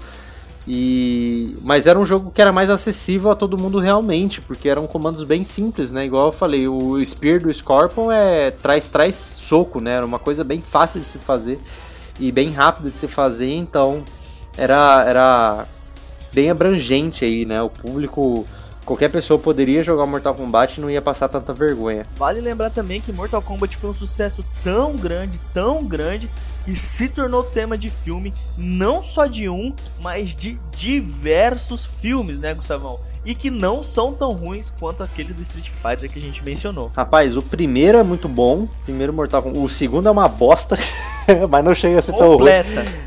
O, não chega a ser tão ruim igual o, o do Street Fighter.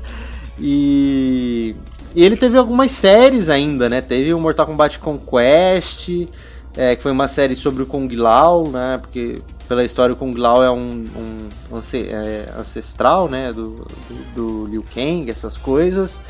É, a gente teve recentemente também uma outra série que era o Rebirth, se eu não me engano, foi autorizado pela Warner Bros para ser oficial, né? Uma série do YouTube aí que você pode assistir pelo YouTube. A gente teve também o desenho animado do Mortal Kombat, né? Obviamente era meio triste porque você não tinha sangue, não tinha essas coisas, né? Mas era um desenho do Mortal Kombat ali que passava na Record, eu lembro que passava sábado de manhã, eu gostava de assistir. E agora saiu uma animação também mais recente aí do Mortal Kombat, que é o Scorpion Revenge. Ainda não assisti, mas parece que tá muito boa, viu? E é isso aí, o Mortal Kombat se eternizou na cultura pop, né, Gustavão? Não existe o combate mortal agora sem você lembrar dos personagens icônicos, personagens como Sub-Zero e Scorpion, que até transcenderam a própria saga, né, Gustavo? Então a popularização foi muito grande, o jogo na época ele era chamativo demais. A violência bruta naquela época, em 90, onde as coisas eram muito veladas ainda, né? Uhum. Até no cinema você tinha ainda essa violência, era um pouco mais é, às vezes até mais poética do que mostrada, escancarada, propriamente dita, e Mortal Kombat veio quebrando tudo, chutando porta, metendo caveira na cara, sangue estourando na tela, e foi a diferença completa do jogo. Foi, foi com certeza, e vale a gente, acho que a gente fez um, uma recapitulação aí de alguns jogos, né, dos Street Fighters, do Tekken, do The King of Fighters. Acho que vale a gente fazer também do Mortal Kombat, que assim, ele teve seu começo é, com muito sucesso, né? O 1, 2, o 3, o 3 Ultimate, o Trilogy. Foram jogos aí que foram muito bem aceitos pelo público. É, saiu para tudo qualquer plataforma também. Uh, o 4 já começou a dar uma caída, né? Começou a, a aceitar o terreno 3D ali, deixou o motion capture de lado e ficou nos 3Ds. O 4, depois veio o Dead Alliance, que mudou completamente a jogabilidade, ficou alguma coisa bem mais travada. Uh, teve o Deception também, que foi um 3D ali que tem uma história bacaninha, até o pessoal gostou, mas mesmo assim o jogo ainda é meio tchan assim, né? O Armageddon, depois que veio aí com basicamente todos os personagens da série do Mortal Kombat, uma gameplay bem duvidosa, fatalities que você tinha que criar, você não podia, não tinha, cada personagem não tinha o seu sua finalização, você criava o seu fatality, uma coisa que irritou bastante as pessoas.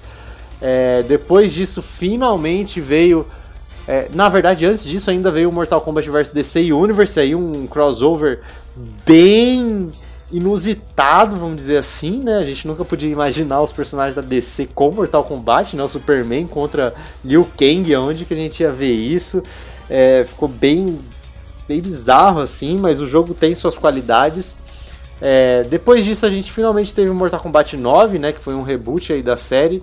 Foi um reboot... Re, é, um reboot e remake, um, não sei o que eu poderia. É uma continuação, né? Um, da série. É um, um reboot, continuação, porque ele pega o final ainda do Armageddon, só que ele recomeça a série inteira, né?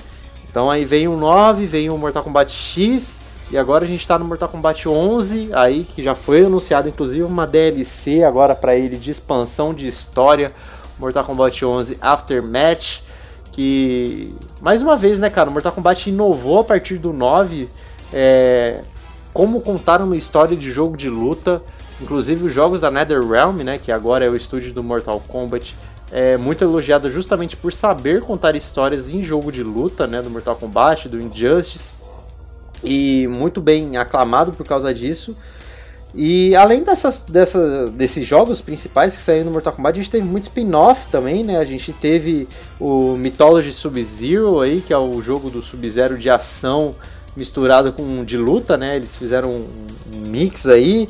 Teve o Mortal Kombat Special Forces aí, que é o do Jax, né? Que é um beat'em up com Jax. Teve o Shaolin Monks aí, que pra mim é um dos melhores jogos de aventura, principalmente se você for jogar com um amiguinho. É um jogo delicinha que inclusive todo mundo espera uma continuação. mesmo. Ele é muito divertido e tem mais alguns spin-offs aí, mas eu não vou lembrar de cabeça. Mas é, é, essa basicamente a história dos jogos do Mortal Kombat aí que teve seu sua época de PS2 ali pra frente muito muito baixo, mas depois que voltou aí no PS3 com Mortal Kombat 9, é, vou renasceu o jogo e ainda bem, viu? Realmente ele ficou um tempo em stand-by, na geladeira, né, Gustavo? E voltou com tudo na, na, nessa geração do Xbox 360 e do PlayStation 3 com força total. E agora segue firme e forte no cenário Gustavão, alguma consideração final aí sobre o nosso queridíssimo Mortal Kombat? Rapaz, eu acho que a consideração final é que Mortal Kombat é sim um dos meus jogos de lutas favoritos. Eu fico muito triste de ainda não ter jogado o 11. É, infelizmente a crise chega para todo mundo e eu não pude comprá-lo ainda pro meu PlayStation 4 ou pro PC aqui. Mas é, ainda fico no aguardo, né? Vai sair agora o Aftermath, que é essa expansão aí com a expansão da história, com mais personagens ainda em DLC dos que já saíram, inclusive o Robocop tá nessa lista, uma coisa absurda esses convidados do Mortal Kombat. Mas, cara, Mortal Kombat tá no meu, tá no meu coração, assim, de um jeito é muito importante porque o Trilogy para mim foi um jogo muito bom na época de Play 1 que eu jogava. Mortal Kombat 9, como eu falei na, na quando a gente contou a história com o Zanda, né?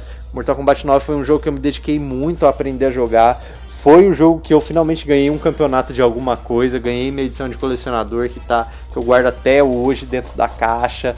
Infelizmente não tá lacrado porque eu sou desses que não se aguenta e quer ver o que tem dentro da caixa, mas tá guardadinho na caixa hoje, tá eu eu deixo ele como um troféu assim e para mim é é, é muito gratificante e Mortal Kombat faz uma parte bem importante da minha vida. E Gustavão, as minhas considerações finais são Finish him! Fatality! Boas, boas considerações. Depois, dessa, depois desse finish him que você deu em mim aqui, Pedrão, vou ter que chamar o Pod Indica, o nosso quadro de Pod Indica aqui para você fazer uma indicação para os nossos ouvintes aí depois dessa lista de 10 jogos de lutas aí que são importantes para a história como a gente falou no início, né, uma lista aí que não é definitiva, né? São algumas opiniões que juntamos e botamos aqui na lista, mas vamos focar agora no momento pode indica, Pedrão, o que, que você indica pra gente essa semana? Já que nós estamos falando sobre jogos de luta, eu trago uma plataforma, um jogo, uma engine, nem sei o que é, de tanta coisa que essa coisa é, ao mesmo tempo que é Mugen Gustavão. Mugen nada mais, nada menos do que uma mecânica de batalha, um apunhado de personagens, um mega ultra hiper crossover de tudo que você pode imaginar de Dragon Ball, Street Fighter, a Mortal Kombat, a mano, nem sei tanta coisa que tem que não dá nem pra falar. É, vale lembrar que você pode entrar aí também, a gente tem a plataforma do Mugen BR, onde você pode fazer o download. São jogos de luta com diversos personagens aglomerados, com especiais, com coisas que tem tudo a ver, coisas que não tem nada a ver. Vai ter personagem maluco, vai ter personagem que já existiu, que não existe, com os golpes que não é golpe. Mas é um crossover gigante, muito divertido para você jogar com seus amigos. Dá para instalar no computador e degladiar aí com vários personagens icônicos e divertidíssimos, inclusive dependendo da versão, você pode até jogar com He-Man, Gustavão. Tem é, Mugens que tem mais de 500 personagens, é uma coisa de louco. Então fica aí a minha indicação para quem gosta de jogo de luta, quem gosta de crossover, quem gosta de botar personagem maluco para lutar com personagem que não tem nada a ver. Mugen é um prato cheio, Gustavo e fala para mim o que você trouxe para nos contemplar no nosso momento Pode Indica. É, é, você falou do, do, do Mugen aí, ou Mugen, né? Eu costumo chamar de Mugen. Sei que tá errado, mas é, eu chamo de Mugen. É, tem um streamer, né, de, inclusive de Mortal Kombat, que ele faz bastante de Mugen aí, que é o By Speed. Fica essa indicação bônus aí, mas a indicação que eu vou deixar também é referente a Mugen, e, e é sobre um jogo que estava na lista, que é o The King of Fighters. Né, o Mugen ele é uma plataforma aí que pode misturar vários personagens, né? Ele é tipo uma, uma engine aí de jogos de luta que aí você pode mexer, adicionar personagem, enfim. Por isso que o Pedrão falou que tem toda a bizarrice aí, tem os prontos e você pode fazer o seu, né? Mas o que eu vou falar aqui é um Mugen feito do pessoal da China, que é o The King of Fighters Zillion.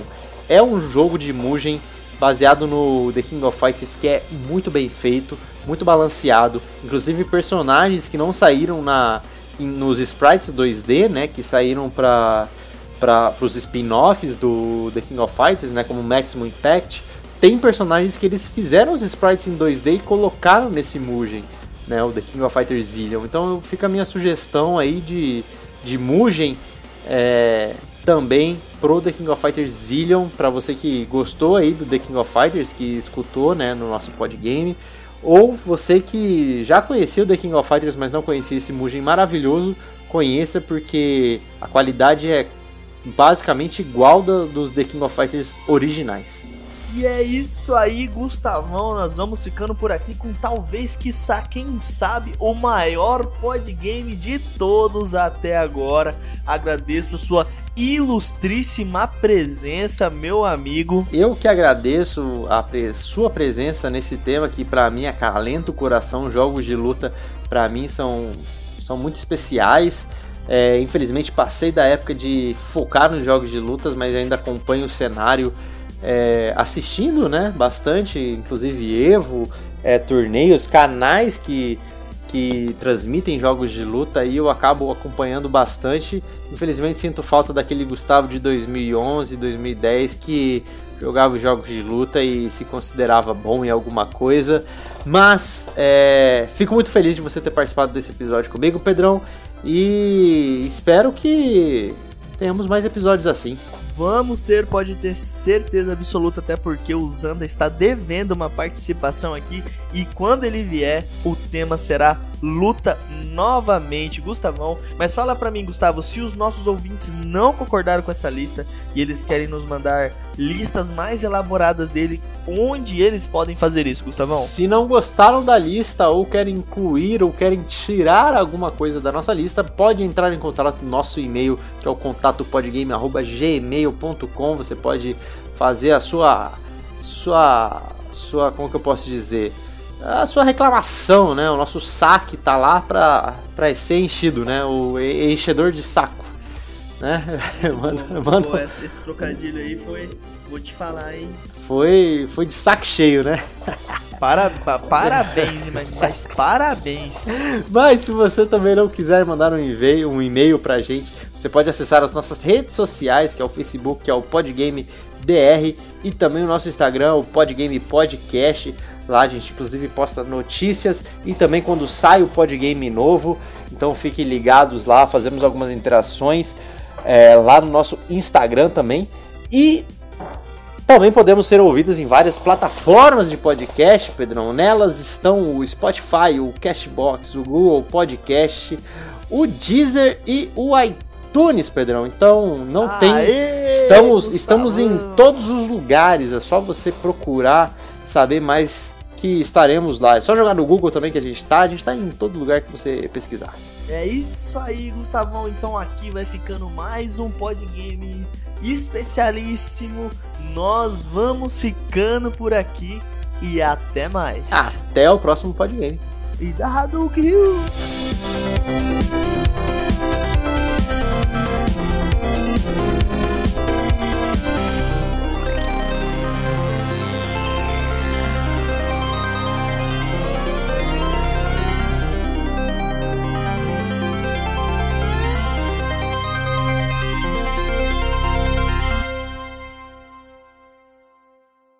Noventa e cinco, noventa e seis e noventa e sete. Ih, rapaz. Deixa eu só passar esse, esse trovão. Pronto. Oh, Olha o trovão atrapalhando a gravação. é, ao vivaço. E implementaram também o sistema de. Ô, porra! Esse foi brabo. Esse foi, né?